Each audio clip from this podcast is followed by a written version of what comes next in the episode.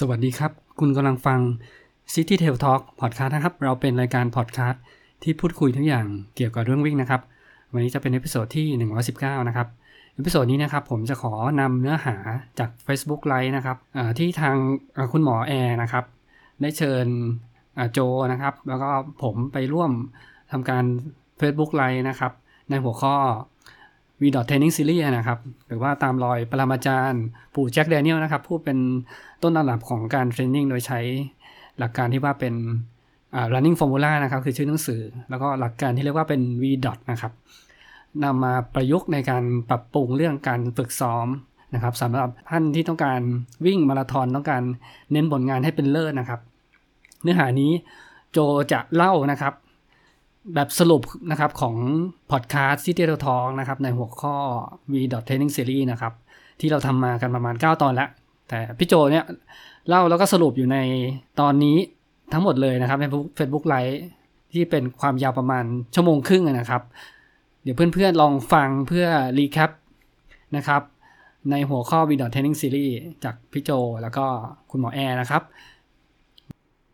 ขอบคุณคุณหมอแอร์เอกนิตศรีสุขวัฒนานะครับจากเพจ Averin Running นะครับที่เชิญพวกเราไปทำการ Facebook Live นะครับเชิญรับฟังได้เลยนะครับผม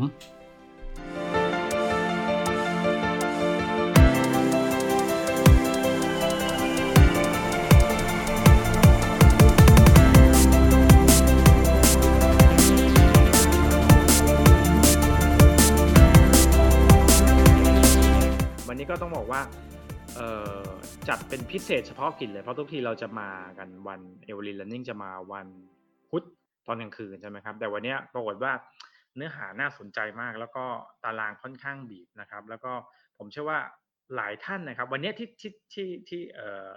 ที่เราจะมาไลฟ์กันเนี่ยผมว่าท่านที่มาทำ New พี บี อยู่ที่ตัวเอเวอร์ลินรันนิ่งนะครับเรื่องของสิบกิโลเนี่ยผมว่าน่าจะได้ประโยชน์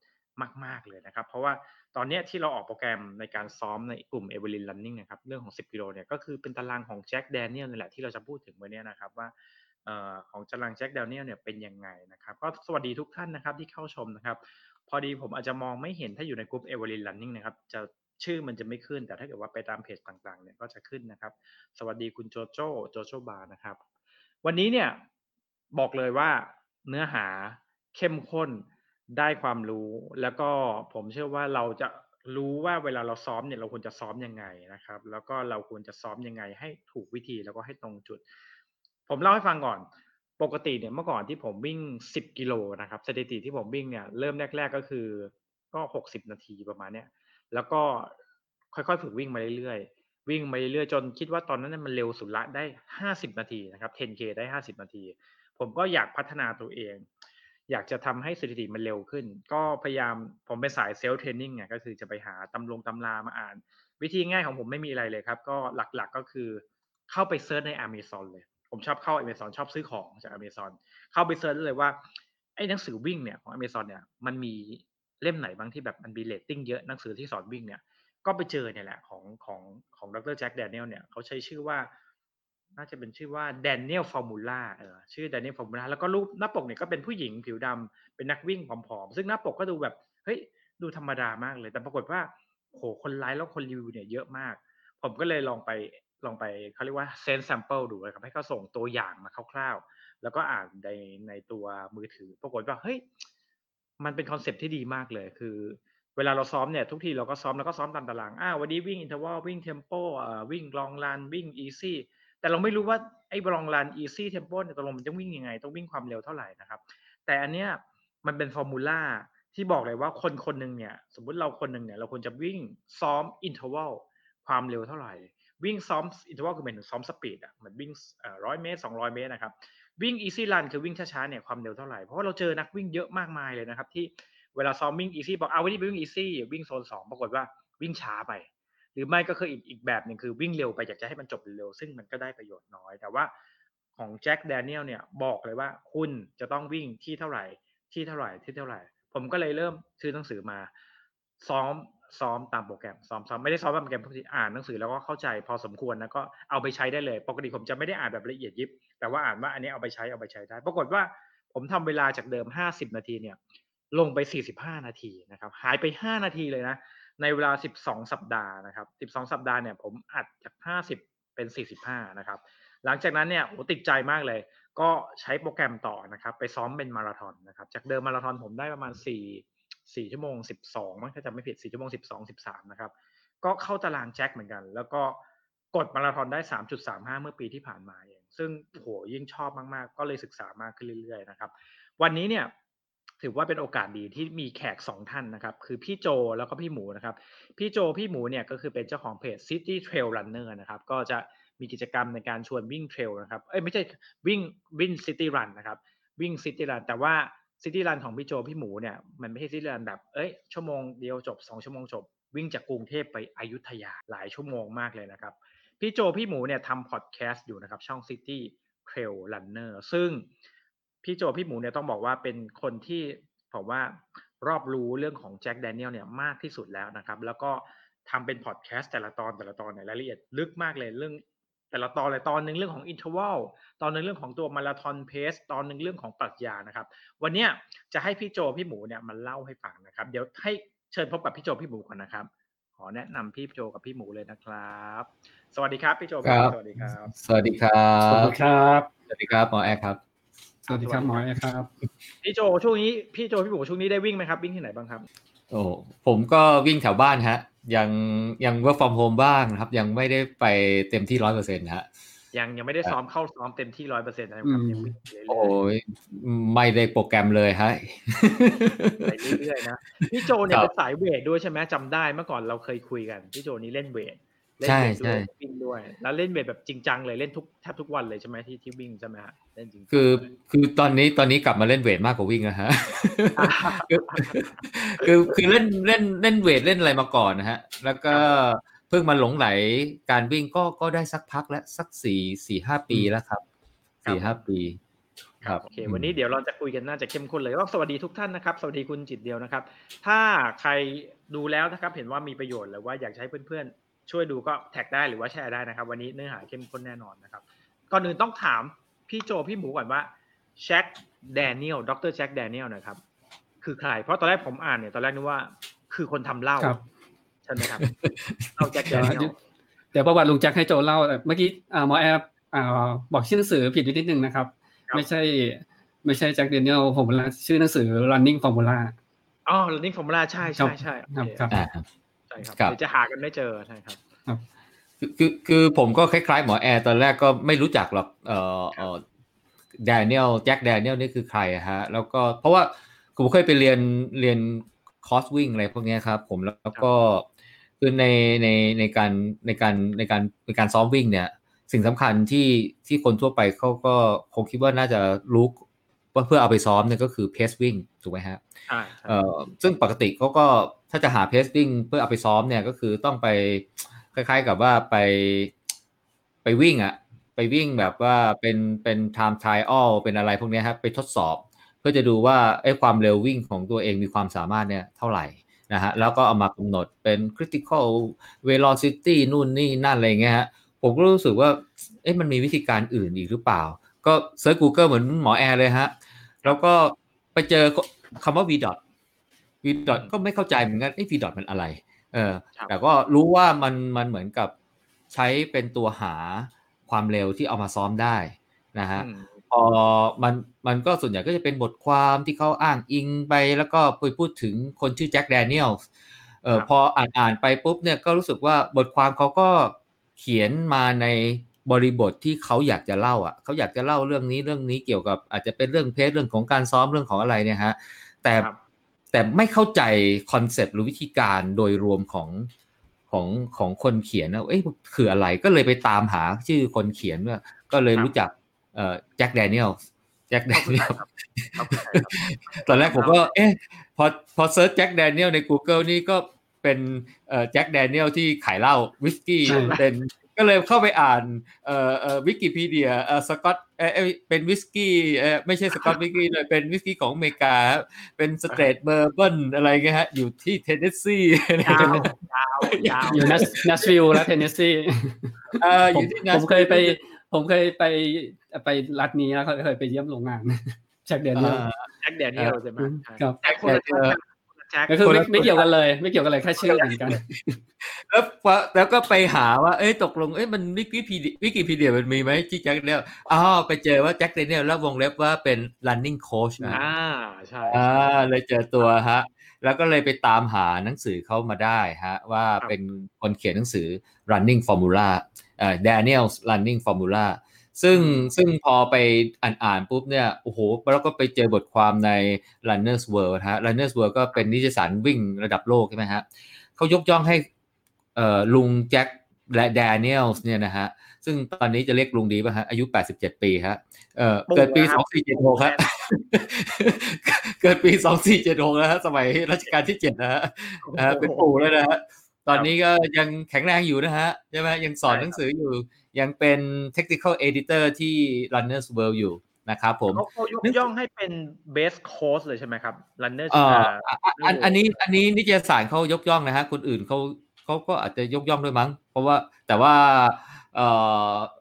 ประสบการณ์แล้วก็วีรกรรมของลุงของของปู่เนี่ยเยอะมากเลยนะครับผมเพราะว่าเกิดในก็ตอนนี้ก็อายุแปดสิบเจ็ดปีใช่ไหมฮะผมก็ไปอ่านประวัติมาเนี่ยเขาบอกว่าจุดเริ่มต้นที่ที่มาวิ่งเนี่ยมันเกิดจากการที่เขาไปเอ่อเป็นทหารแล้วก็ไปเกาหลีครับผมแล้วก็ได้ไม่รู้ว่าแต่ตอนนั้นผมไปดูปีนั้นเขาก็กำลังจะเลิกรบอะฮะเอ่อกับเกาหลีเหนือเกาหลีใต้อะฮะเอ่อแต่คงจะไปไปไปตรงนั้นแล้วก็ไปเป็นตัวแทนกองทัพไปแข่งกีฬาแตรทอนนะอ่าแต่แตรทอนคือวิ่งว่ายปั่นป่ะใช่ไหมวิ่งว่ายปั่นเออยิงปืนฮะยิงปืนว่ายแล้วก็แล้วก็วิ่งฮะยิงปืนนะยิงปืนนะเออผมก็เออเฮ้ยแตรทอนสมัยก่อนมียิงปืนผมก็ไม่รู้นะผมก็อ่านประวัติเข้ามาฮะเออเป็นยิงปืนเขาบอกว่าเขาได้ที่หนึ่งยิงปืนเขาได้ที่หนึ่งว่ายน้ำนะฮะแต่เขาได้ที่โหลวะวิ่งฮะอ้าวเป็นงั้นไปไอ้ที่โหลวิ่งฮะก็เลยออกมาเนี่ยแล้วก็มาก็เลยแบบอยากจะรู้ว่าวิ่งยังไงก็เลยไปเรียนเรื่องของการวิ่งนะครับผมเรียนไปเรียนมาก็เลยไปจบ PhD ที่สวีเดนนะครับที่สต็อกโฮล์มอืมเออแล้วได้ทำ ที สี่ นะฮะเรื่อง altitude training ด้วยนะฮะโอ้โห altitude training แล้วก็อันนี้เป็น PhD ของเขาแล้วก็ในช่วงที่ไปเรียนอยู่เนี่ยไปน่าจะไปรู้จักเพื่อนคนหนึ่งฮะชื่อจิมมี่กิลเบิร์ตคนนี้เนี่ยก็เรียกว่าเป็นนักคณิตศาสตร์แล้วก็นักฟิสิกส์แล้วก็ผมเข้าใจว่าเขาก็ร่วมกันทำวิจัยเกี่ยวกับแนวทางแนวคิดถึงเรื่องของไอ้ตัว วี โอ ทู ฮะ วี โอ ทู Max นะครับตอนนั้นนะฮะแล้วผมก็เลยไปตามอ่านเลยครับเพราะว่าหนังสือหนังสือไอ้ตัวจริงๆหนังสือ Running Formula เนี่ยมันออกมาในปีหนึ่งพันเก้าร้อยเก้าสิบแปดแต่ก่อนหน้านั้นน่ะมันนานมากแล้วฮะก็ยี่สิบกว่าปีแต่ก่อนหน้านั้นน่ะเขาออกหนังสืออีกเล่มนึงมาก่อนฮะออกมาในปีหนึ่งพันเก้าร้อยเจ็ดสิบเก้าชื่อ Power Oxygen Power ผมก็ไปดูฮะในในใน Google เข้าไปเสิร์ชหาจนเจอหนังสือเล่มนี้หนังสือเล่มนี้เก่ามากเลยฮะในนั้นเนี่ยไปเปิดดูนะฮะทั้งเลือกทั้งเล่มนะมีแต่ตารางฮะมีแต่ตารางมีแต่ตารางมีแต่ตารางมีแต่ข้อมูลเหมือนกับเป็นข้อมูลที่เขาไปเก็บวิจัยมานะครับผมแล้วก็เป็นพวกฝั่ง data นะ data scientist นะแบบเอาเอาข้อมูลมายำเอาตัวเลขมายำประมาณนั้นเลยฮะแล้วผมเข้าใจว่าคงได้เพื่อนชื่อจิมมี่กิลเบิร์ตนี่แหละนะฮะถอดไอ้ข้อมูลที่เป็นตารางเกือบทั้งเล่มเนี่ยนะฮะออกมาเป็นสมการทางคณิตศาสตร์เพื่อมาคำนวณหาแทนที่เราจะไปเข้าแลบหมอแอร์ฮะวัด วี โอ ทู Max ใช่ไหมฮะอ่าก็มีสมการคณิตศาสตร์ที่คำนวณค่า วี โอ ทู Max ได้อ่าแต่เนื่องจากว่ามันไม่ได้เป็นการวัดโดยตรงใช่ไหมฮะซึ่งจะได้ตัว วี โอ ทู Max จริงๆแต่มันเป็นการวัดจากผลการวิ่งเพราะฉะนั้นเนี่ยมันจะเลยมีปัจจัยอื่นๆที่เข้ามาเกี่ยวข้องแต่หมอเอ้ยแต่ลุงปู่ปู่แจ็คแกเนี่ยแกก็แกก็บอกว่าไอ้เนี่ยแหละมันมันมันเจ๋งกว่า วี โอ ทู Max อีกอืมมันเจ๋งกว่า วี โอ ทู อีกเพราะอะไรก็มันก็มันมาจากผลการวิ่งของพวกเราที่ไปวิ่งมาก็มันวิ่งได้อย่างเงี้ยแหละอยู่จะไปเข้าแลบวัดแล้วได้ วี โอ ทู Max เท่าไหร่นั่นแหละมันเป็นมันเป็นทฤษฎีมันเป็นอะไรใช่มั้ยฮะแต่คุณได้วิ่งเท่าไหร่นั่นแหละคือตัวตนที่แท้จริงของคุณนะฮะเพราะฉะนั้นเนี่ยไอ้ วี โอ ทู Max ที่แกคำนวณได้จากสูตรที่แกไปทำวิจัยอะไรเนี่ยมาเนี่ยตั้งแต่ปีหนึ่งพันเก้าร้อยเจ็ดสิบหกอะไรเนี่ยนะฮะเขาเลยตั้งชื่อใหม่ฮะโดยใส่จุด จุดจุดเล็กๆอ่ะนะฮะอยู่บนหัวตัว V ครับเราไม่ให้สับสนกับ วี โอ ทู Max เพราะมันคนละค่ากันเพราะมันคนละตัวกันคือแกเรียกว่า pseudo วี โอ ทู Max อ่า pseudo แปลว่าของเลียนแบบใช่ไหมครับของของของเทียบเคียงเทียบเคียงเอ่อเอ่อหรือบางคนเขาเรียกเป็น effective วี โอ ทู Max เอ่อซึ่งมันมัน effective กว่าอะไรไม่รู้อะฮะเอ่อแต่ก็ใส่ใส่จุดไว้ข้างบนนะฮะแล้วก็เรียกว่าเป็น วี โอ ทู Max เอ่อพอมันพอมันเรียกคือมันก็เรียกยาวใช่ไหมฮะก็เลยเรียกว่า วี ดี โอ ที เฉยๆซึ่งค่านี่แหละเพราะฉะนั้นสำคัญมากเลยในการที่จะทำให้คนคนนึงเนี่ยรู้ว่าตัวเองเนี่ยจะต้องวิ่งความเร็วเท่าไหร่ในการซ้อมใช่ไหมใช่ใช่ไหมใช่สำคัญมากเพราะเพราะผมผมผมผมเพราะผมเคยไปเข้า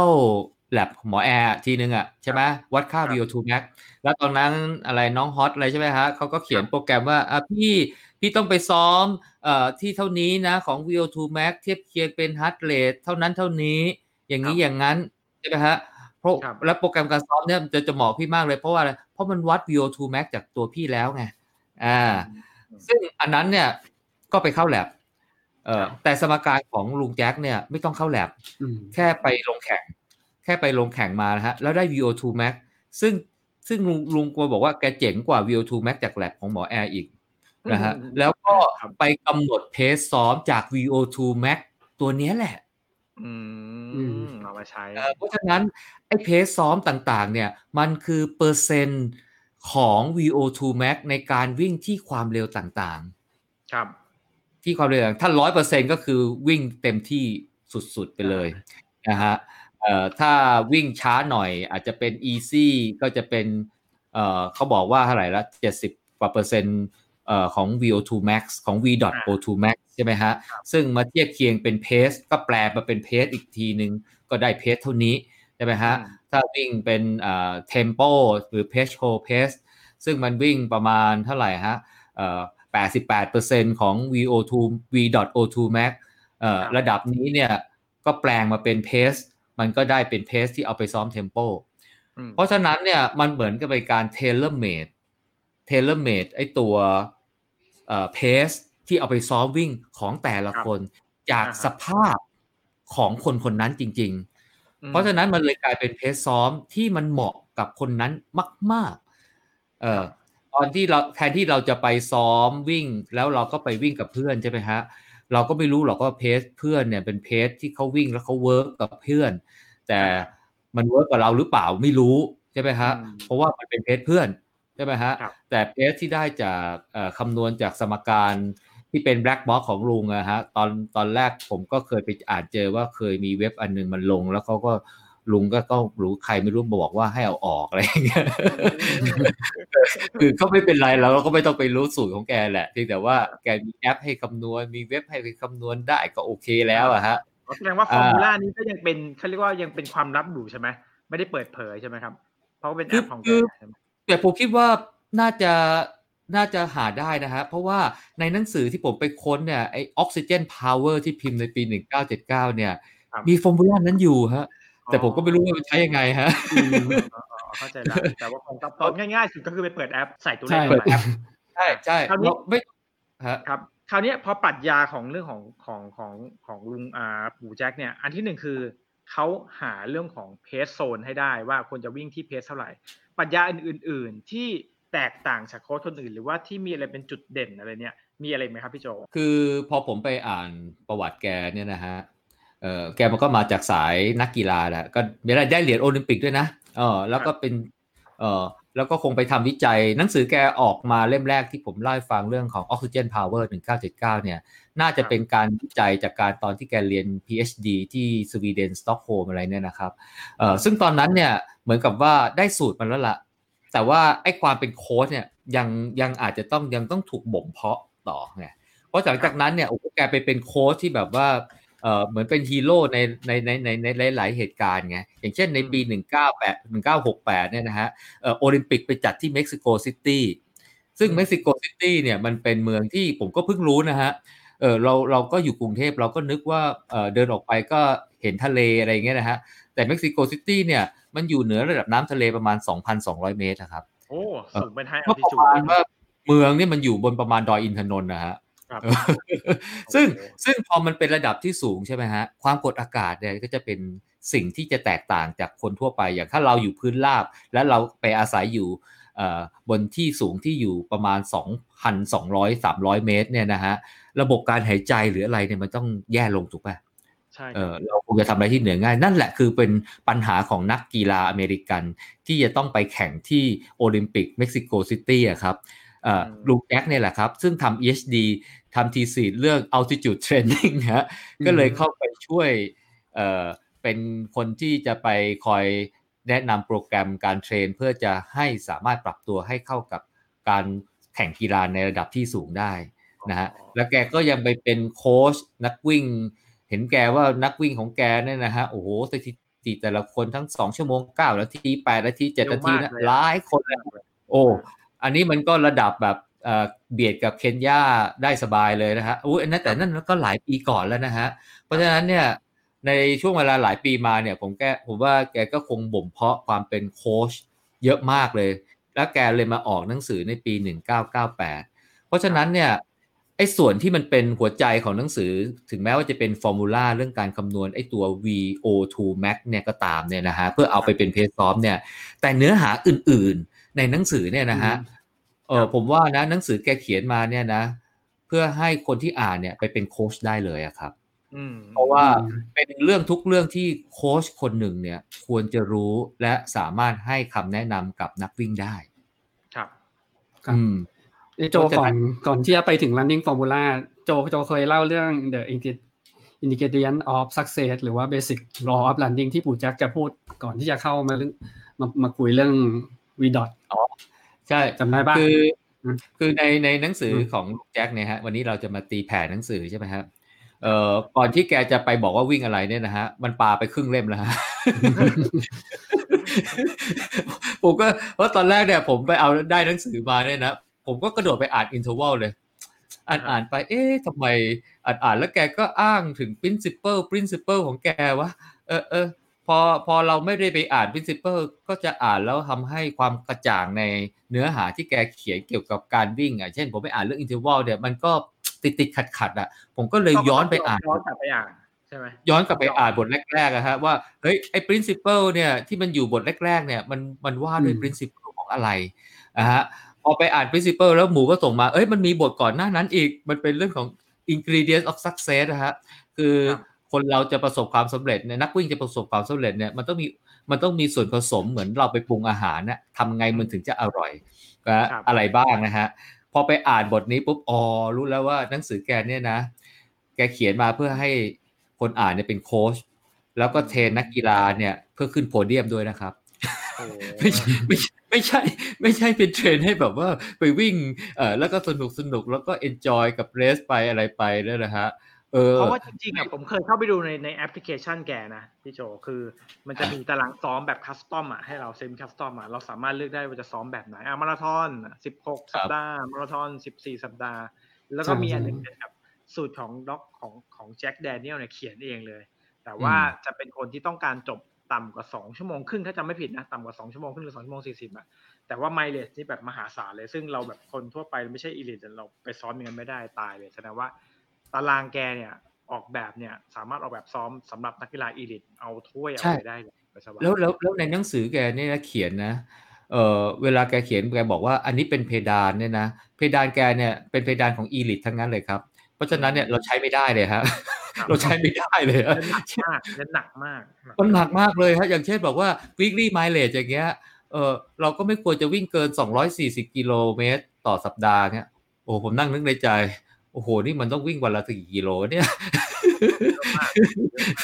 เยอะมากเลยนะฮะคือต้องเป็นเร็วแบบคนที่วิ่งเร็วมากๆถึงจะแบบอ่ะธรรมดาเนี่ยสบายๆใช่แต่แต่แต่แต่การวิ่งระดับแบบนี้มันเป็นระดับอีลิทซึ่งเขาไม่ได้บอบช้ำอะไรมากเท่าไหร่อ่ะแต่ถ้าเป็นคนธรรมดาไปวิ่งเนี่ยมันจะบอบช้ำมากเลยนะฮะเพราะฉะนั้นเนี่ยเวลาอ่านเนี่ยเวลาผมมาสรุปคุยกับหมูเนี่ยเอ่อทำเป็นพอดคงพอดแคสต์เนี่ยบางทีเราก็ต้องบอกว่าเฮ้ยอันนี้มันเป็นเพดานนะมันเป็นไกด์ไลน์นะซึ่งมันไม่จำเป็นต้องไปถึงนะเราเอาแบบว่าพอประมาณของเรานะเออฮะก็ก็พอพอพอพอมาอ่านปุ๊บเนี่ยเฮ้ยมาอ่าน principle แล้วหมูส่งมาก็บอกว่า ทำไมผมถึงบอกเฮ้ยมันเป็นหนังสือสำหรับอีลิทเนี่ยเพราะว่าแกบอกว่าเฮ้ยคนเราได้จะเดินไปสู่หนทางแห่งความสำเร็จนะฮะสู่โพเดียมสู่เอ่อเอ่อเหรียญทองเหรียญอะไรในในเรสสำคัญสำคัญได้เนี่ยนะฮะมันจะต้องมีองค์ประกอบสี่อย่างนี้แล้วยูจะเป็นแนวหน้าเป็นแบบอีลิทแต่ถ้ายูขาดอะไรไปอย่างอย่างใดอย่างหนึ่งเนี่ยก็ก็ไม่ได้บอกว่ายูวิ่งไม่ได้นะแต่ยูจะไม่ได้เป็นแนวหน้าเท่านั้นเองแนวหน้าที่เขาว่าเนี่ยไม่ใช่ทีมชาติไทยด้วยนะมันเป็นทีมชาติอเมริกาหรือทีมชาติอะไรด้วยนะอ่ะสี่ข้ออะไรบ้างพี่โจสี่ข้อก็อันแรกก็บอกว่าต้องมี inherent inherent ability คือประมาณพรสวรรค์นะครับเกิดมาปุ๊บเนี่ยเอ่อเขาบอกว่าอันนี้เป็นอันดับหนึ่งเลยที่คุณจะต้องเป็นนักวิ่งแนวหน้าระดับอีลิทได้นะฮะก็คือเจเนติกแหละว่าคือเจเนติกเชื้อชาติยีนทั้งหลายแหล่น่ะใช่มั้ยอันนี้ที่หนึ่งเพราะฉะนั้นเราถึงเห็นพวกเคนยาเอธิโอเปียอะไรอย่างเงี้ยมันอยู่แนวหน้าเพราะว่ามันยังไม่ทันอะไรเลยมันก็ได้แต้มต่อไปแล้วเขาบอกอันนี้สำคัญที่สุดพวกเอธิโอเปียเคนยาพวกเนี้ยเขาเป็นเป็นยีนที่ทำให้ค่า วี ดี โอ แบงค์เนี่ยสูงกว่าสูงกว่าผ่านอ่าเผ่าคนผิวขาวหรือเอเชียคืออันนี้โดดเด่นชัดเจนอ่ะอันนี้อันที่หนึ่งเรื่องของตัวเจเนติกเรื่องของพรสวรรค์ทั้งหลายแหละอันที่หนึ่งอันที่สองเขาบอกว่าเป็น intrinsic intrinsic motivation ฮะเหมือนกับแบบที่เขาชอบพูดแรงจูงใจภายในภายในฮะอ่าแรงจูงใจภายในเนี่ยเขาบอกว่าถึงแม้ถ้าเราเจเนติกหรืออะไรมาเกิดมาแล้วแบบพรสวรรค์สู้เคนยาไม่ได้แต่เรามีตัวนี้เนี่ยก็เป็นอีลิทได้ใช่ไหมเพราะว่าตอนนั้นเราจำได้ว่า Boston Marathon ครั้งหนึ่งชื่ออะไรนะญี่ปุ่นที่ชนะตอนวิ่งฝนตกครับได้ที่หนึ่งเลยนะอ่าอันนั้นเนี่ยอาจจะเป็น intrinsic แต่ว่าเขาแบ่ง intrinsic motivation เป็นสามระดับนะฮะเขาบอกว่าระดับแรกคือไอ้พวกแรกนะฮะไอ้พวกเปิดมาเป็นพรสวรรค์แล้วมี motivation สูงนะฮะบอกพวกนี้อย่าไปสู้กับเขาเลยนะฮะมันไปไกลนะฮะเออคือไม่ต้องไปบอกให้มันซ้อมนะมันก็ซ้อมเป็นแบบโอ้โหอะไรอยู่แล้วครับเพราะว่าแรงแรงผลักดันในจิตใจสูงบอกประเภทที่สองเนี่ยนะฮะเราอาจจะไม่มีพรสวรรค์นะยีนอาจจะยังสู้ไม่ได้แต่ว่าmotivation สูงคนนี้จะเป็นลำดับสองเนี่ยที่มีโอกาสเป็นแนวหน้าได้นะฮะเพราะแรงผลักดันภายในเนี่ยมันมักจะชนะอุปสรรคอะไรหลายๆอย่างนะฮะเอ่อแต่เขาบอกว่าบางคนเนี่ยอาจจะมีพรสวรรค์มีนู่นมีนี่แต่ว่าไม่ค่อยมีแรงกำลังใจเอ่อคนกลุ่มนี้ก็อาจจะเป็นไปได้นะฮะแต่ว่าต้องได้โค้ชดีต้องได้เพื่อนดีหรือที่จะคอยเอ่อนำป้ายยาลากไปด้วยกันนะฮะเพราะฉะนั้นเนี่ยกลุ่มคนอันนี้เนี่ยถ้าบอกเป็นแนวหน้าเนี่ยอาจจะเป็นแนวหน้าที่อยู่อาจจะสูสีกับกลุ่มที่สองแต่อาจจะลองๆไปถ้า motivation มันสู้ไม่ได้นะฮะเอ่อแต่กลุ่มคนที่สี่ไม่ต้องพูดถึงนะฮะคือเอ่อพรสวรรค์ก็ไม่มี motivation ก็ไม่มี อันที่สามเขาบอกว่าเป็นเรื่องของความ opportunity หรือความแล้วก็โอกาสหรือความพร้อมอะไรเงี้ยเช่นแบบว่าเอ่อโอ้โหมีคนมาสนับสนุนอยู่เอ่อการไปซ้อมก็ไปสะดวกนะฮะบ้านรวยมีตังอะไรเงี้ยซ้อมทั้งวันทั้งคืนได้อะไรอย่างเงี้ยอากาศเอื้อในการซ้อมได้เช้าเย็นอากาศดีอย่างเงี้ยฮะคือเหมือนมีทุนไปลงแข่งไปเลสอ่าดังๆอะไรเงี้ยมีมีสปอนเซอร์อะไรเงี้ยมีสนับสนุนนะแล้วบอกสิ่งที่สำคัญในระดับที่สี่เนี่ยคือ direction แผนการซ้อมเนี่ยอ่ากลับมาเป็นอันดับสี่นะฮะเขาบอกว่าถ้าคนมีสามอันดับแรกเนี่ยมีโอกาสที่จะไปเป็นแนวหน้ามากกว่าเออเพราะฉะนั้นเนี่ยสำคัญน้อยกว่าหนึ่ง สอง สามถูกไหมหนึ่ง สอง สามเรียงลำดับความสำคัญเลยใช่ไหมเขาบอกว่าคนมีพรสวรรค์นะซ้อมมั่วๆก็ยังเป็นแนวหน้าได้อะครับเราอาจจะเห็นหลายคนนะฮะคือไม่ได้มีไม่ได้มีทฤษฎงทฤษฎีอะไรอะวิ่งหูดับตับไม่อะไรเงี้ยฮะอ่าแต่ถ้าเขามี direction มีโค้ชมีอะไรปุ๊บเนี่ยเขาจะไปได้เร็วกว่าเพราะนั้นเลยถูกใช่ด้วยใช่ใช่คือพอพอลุงแจ็คมาว่ามาอย่างนี้ปุ๊บเนี่ยรู้เลยว่าหนังสือแกเนี่ยวางเพื่ออีลิทเพราะฉะนั้นเนี่ยเราก็ซ้อมเพื่อสามารถที่จะไปเป็นแนวหน้าได้แต่ว่าโปรแกรมแกเนี่ยเข้มข้นมากนะฮะแต่ว่าในในการที่จะปูไปถึงแผนการซ้อมเนี่ยเอ่อลุงแจ็คแกพูดไปแบบประมาณว่าเอ้ยจริงๆแล้วเนี่ยมันมีองค์ประกอบที่จะอยู่ๆเนี่ยโอเคเราจะวิ่งเอ่อ easy วิ่ง tempo วิ่ง interval วิ่ง repetition วิ่งอะไรก็ตามเนี่ยแต่ว่าไอ้การที่จะไปเป็นนักวิ่งที่ดีได้เนี่ยเฮ้ยเราต้องเข้าใจหลายๆเรื่องด้วยเข้าใจหลายๆเรื่องเลยเรื่องแรกเลยนะฮะเขาบอกว่าต้องเข้าใจ basic law เออ basic law basic law นี่ไม่ใช่เป็นกฎหมายอะไรนะ แต่เป็น basic law of running ฮะคือคือคืออันนี้เป็นกฎเลยว่าอยู่ถ้าทำตามกฎนี้นะอยู่ก็โอเคมีชัยไปกว่าครึ่งแล้วนะครับผม เอ่อคือว่าอันแรกเนี่ยคุณต้องรู้จุดอ่อนจุดแข็งนะฮะคือถ้าคุณไปซ้อมวิ่งเนี่ยแล้วอยู่ไม่รู้ว่าจุดอ่อนจุดแข็งอยู่อะไรอยู่ก็ซ้อมไปมั่วๆนะอืมเพราะฉะนั้นในการที่อยู่เข้าใจจุดอ่อนจุดแข็งได้เนี่ยมันจะทำให้แนวทางในการพัฒนาการซ้อมเนี่ยเอ่อเราสามารถที่จะพัฒนาได้เร็วมากขึ้นเช่นเช่นอะไรยกตัวอย่างพี่โจจุดอ่อนจุดแข็งเช่นเช่นบางคนเนี่ยสมมติว่าวิ่งมาพักหนึ่งแล้วรู้สึกว่าวิ่งวิ่งเร็วเนี่ยโอเคนะฮะแต่วิ่งทนเนี่ยอาจจะไม่ค่อยดีฮะแล้วไปแข่งมาราธอนอย่างเงี้ยฮะเออวิ่งไปก็ครึ่งแรกก็เป็นพระเอกเลยฮะมาอย่างฮีโร่เลยฮะพอวิ่งหลักครึ่งหลังปุ๊บเดินคอตกเลยอย่างเงี้ยหรือไม่ดีเบสยังไม่ได้หรือหรือรู้หรือว่าสรีระของตัวเองเนี่ยอาจจะผิดปกติบางสิ่งบางอย่างอาจจะต้องแก้ไขเอ่อแก้ไขแบบถาวรหรือแก้ไขแบบชั่วคราวหรือว่าทำยังไงป้องกันไม่ให้มันเป็นอุปสรรคนะฮะเพื่อป้องกันการบาดเจ็บอาจจะรู้ว่าอาจจะสมรรถภาพไปไม่ถึงเต็มที่แต่ก็ดีกว่าบาดเจ็บเอ่อหรือมีคืออะไรก็ตามเนี่ยที่ทำให้เราวิ่งได้ไม่เต็มที่หรือเป็นอุปสรรคระหว่างทางเราก็ต้องหาทางแก้อุปสรรคมันมีทั้งเอ่อสมรรถภาพร่างกายอุปสรรคทางสรีระร่างกายอุปสรรคทางจิตใจอุปสรรคจากคนรอบข้างก็ได้อะไรอย่างเงี้ยครับผมก็ต้องดูว่าจุดอ่อนจุดแข็งเป็นอะไรแล้วก็พัฒนาจุดอ่อนแล้วก็เสริมจุดแข็งอะไรอย่างเงี้ยครับอืมอันดับที่สองเนี่ยอยู่ต้องจดจ่อกับผลลัพธ์ที่เป็นบวกคือหมายความว่าคุณไปซ้อมมาเนี่ยทุกครั้งการซ้อมเนี่ยมันต้องมีเป้าหมายมีผลลัพธ์ แต่ว่าบางครั้งเนี่ยมันไม่ใช่ว่าโอ้โหอยู่จะทำอะไรได้ตามที่ตั้งใจไว้ไงมันก็ต้องมีบ้างไม่มีบ้างฮะแต่สิ่งที่ต้องสำคัญคือว่าเราเราเราต้องไปมุ่งไปแต่ข้างหน้าวันนี้ซ้อมไม่ดีครั้งหน้าก็ต้องซ้อมใหม่เออแต่จริงๆบางครั้งซ้อมไม่ดีเนี่ยมันอาจจะได้ประโยชน์อย่างเช่นเขาก็ยกตัวอย่างเช่นวันนี้อาจจะเฮ้ยวิ่งได้เพสไม่ได้กำหนดแต่เราอาจจะฝึกการแกว่งแขนดีขึ้นฝึกการหายใจดีขึ้นอ่ามันก็ได้ประโยชน์ในการวิ่งนั้นอันนี้สำคัญนะอย่างเช่นนักกีฬาที่ที่เข้าซ้อมในในตัวตัว เท็น เค เนี่ยก็จะมีหลายคนบางวันเฟลนะบางวันแบบเฮ้ยวิ่งอินเทอร์วัลไม่ได้ครบอ่ะวิ่งแล้วมันหมดแรงก่อนผมว่าอันเนี้ยอันนี้เป็นจุดที่ดีก็คือแบบลุงแจ็คก็บอกเลยว่าเฮ้ยวันนี้เฟลไม่เป็นไรแต่ว่าเราก็รู้ว่าทำไมถึงเฟลมันเฟลเพราะอะไรคราวหน้าก็ทำให้ดียิ่งขึ้นก็จะเป็น motivation ไปเรื่อยๆเพราะว่าเขาบอกไม่มีความจำเป็นอะไรหรือความอะไรเลยที่จะมากังวลในสิ่งที่มันลบๆอะฮะอืมเพราะมันก็ผ่านไปแล้วอันนี้เป็น law basic law ที่เขาเลยอันที่สามเนี่ยเอ่อการวิ่งย่อมมีวันวิ่งที่ดีแล้วก็วันวิ่งที่ไม่ดีครับครับผมใครมันจะวิ่งดีได้ทุกวันเลยป่ะเอ่อบางทีอากาศไม่ดีบางทีอาจจะงานเยอะอะไรมันก็มีได้ใช่มั้ยฮะเอ่อเอ่อแต่บอกว่าวันไหนถ้าวิ่งไม่ดีถ้าเป็นวันซ้อมโอเคเราก็เรียนรู้แล้วก็ไปไปปรับอะไรใช้ในการซ้อมแต่ถ้าเป็นวันแข่งถ้าเป็นวันแข่งแต่อันนี้เค้าเค้าเค้าแนะนำ Elite นะก็บอกว่าถ้าวันนั้นเนี่ยร่างกายแต่ว่ากำลังจะลงแข่งมาราธอนอย่างเงี้ยร่างกายไม่พร้อมมีปัญหานู่นนี่นั่นนะไม่ต้องลงแข่งนะครับดิดอสตาร์ทไปเลยฮะไม่จำเป็นเออเขาบอกว่าวันแข่งมันไม่มีวันเดียวมันก็มีหลายวันนะวันนั้นอยู่ไม่พร้อมอยู่ก็ไม่ได้เป็นเวทีที่จะแสดงศักยภาพอันนี้เขาอาจจะหมายถึงว่าอาจจะเป็นเรสที่มันมี meaningful แหละครับมีความหมายนะฮะเออบางทีมันก็จริงนะบางทีเนี่ยเราเห็นเราไปแข่งอย่างแข่งกรุงเทพมาราธอนอย่างแข่งอะไรเงี้ยเห็น Elite อะไรก็วิ่งวิ่งวิ่งไปอ้าวอยู่ๆ ดี เอ็ม เอฟ เฉยเลยเว้ยเออมันอาจจะมีปัญหาแล้วก็ไม่รู้จะวิ่งจบไปทำไมแพ้ก็มันไม่ได้รางวัลอยู่แล้วอะไรอย่างเงี้ยเออวิ่งไปก็อาจจะบาดเจ็บหนักหรือว่าอาจจะบอบช้ำอะไรเงี้ยเลิกวิ่งดีกว่าอะไรอย่างเงี้ยเจ็บนิดนึงก็เลิกเลยอย่างอย่างของโทนี่ก็เหมือนกันเขารู้เลยว่าตอนที่ตอนที่เขาจะไปที่ซีเกมส์ครับก็เนี่ยพอดีอ่าอ่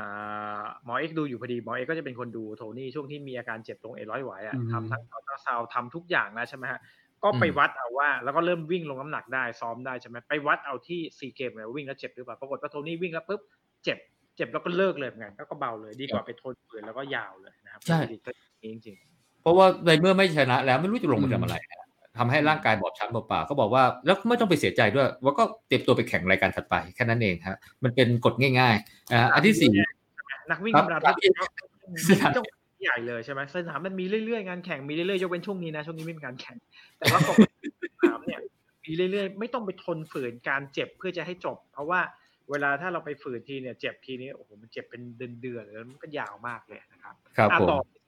ก็บอกว่าก็บอกว่าตารางซ้อมควรยืดหยุ่นได้เช่นวันนี้อากาศไม่ดีอาจจะเปลี่ยนไปเป็นวันพรุ่งนี้ก็ได้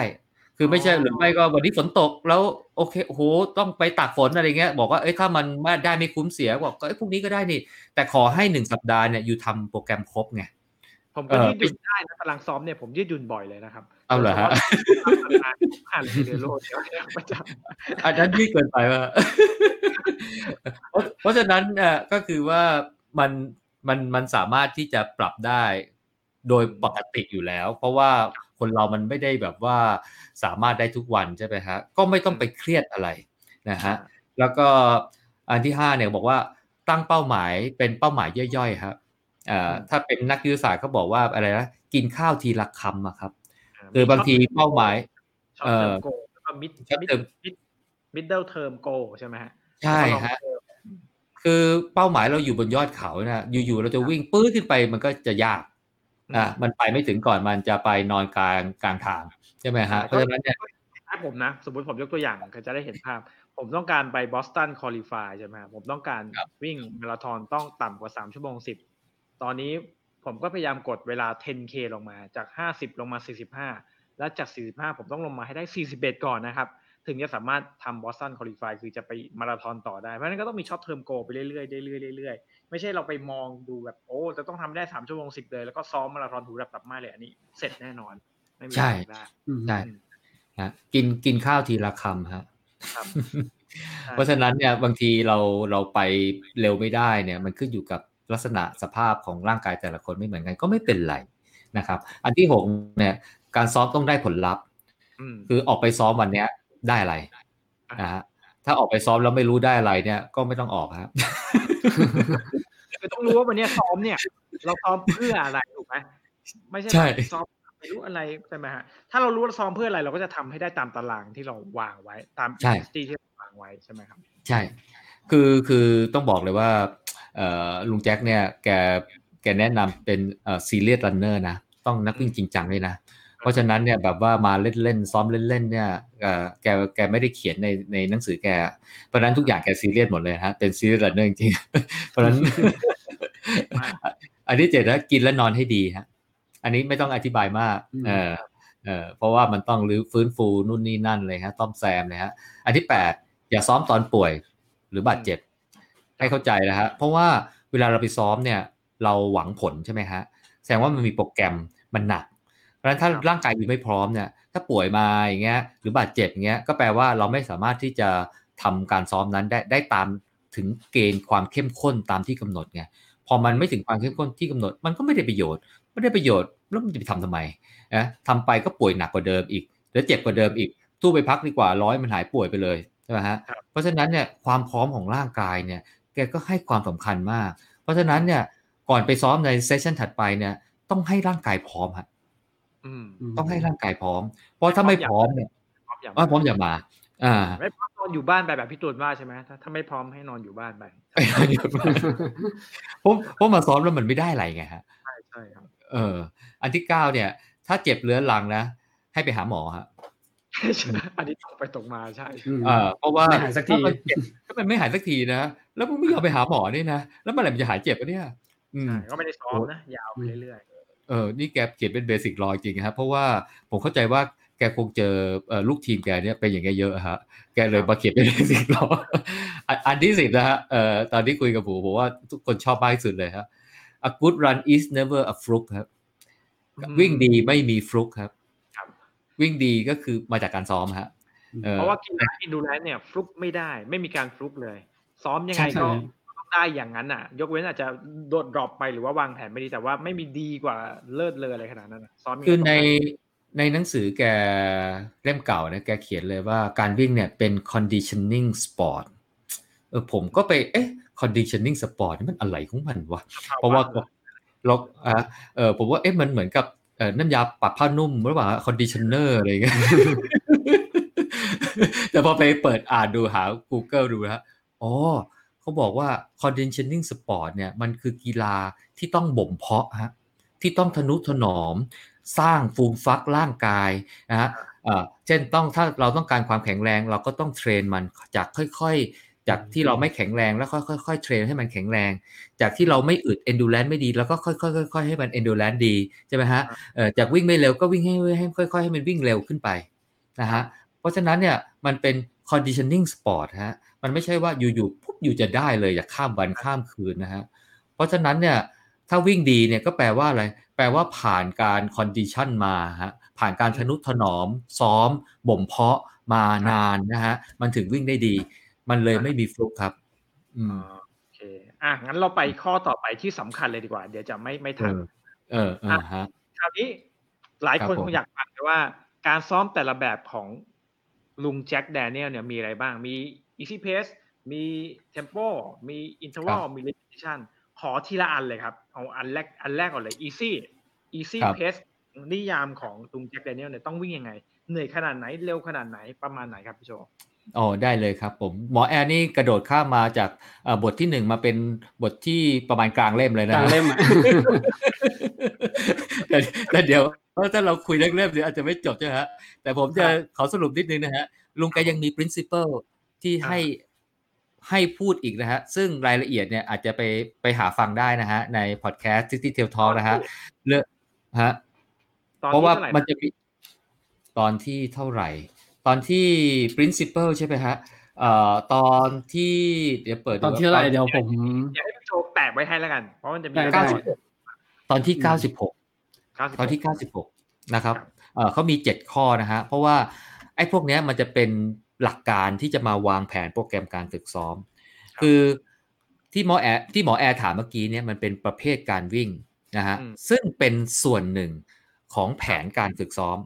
นะฮะเพราะเราจะยัดไอ้ตัวประเภทการวิ่งเนี่ยเข้าไปในแผนแต่แผนการฝึกซ้อมที่ดีเนี่ยมันต้องวางอยู่บนรากฐาน principle ที่ดีด้วยนะครับผมซึ่งมันมีเจ็ดข้อแต่ไม่ลงรายละเอียดแล้วกันนะฮะเดี๋ยวจะยาวนะครับอยากจะแนะนำให้ไปฟังดูว่าเอ้ยเช่นอะไรเอ่อคุณซ้อมซ้อมอะไรได้อย่างนั้นอะไรประมาณเนี้ยเอ่อคุณต้องพักคุณต้องซ้อมมีเวลาสามสัปดาห์สี่สัปดาห์ไม่งั้นเนี่ยผลการซ้อมมันยังไม่ออกดอกออกผลอะไรอย่างเงี้ยนะครับผมเอ่ออันนั้นก็เรียกเป็นฐานในการวางที่จะมาวางแผนการซ้อมเพราะฉะนั้นสรุปอันที่หนึ่งที่เราต้องรู้คือ law ใช่มั้ย law คือกฎอันที่สองคือ principle law of running basic law of running แล้วก็เป็น principle ซึ่งต้องไปหาดูนะต้องไปหาดูได้ถึงจะครบนะครับแล้วก็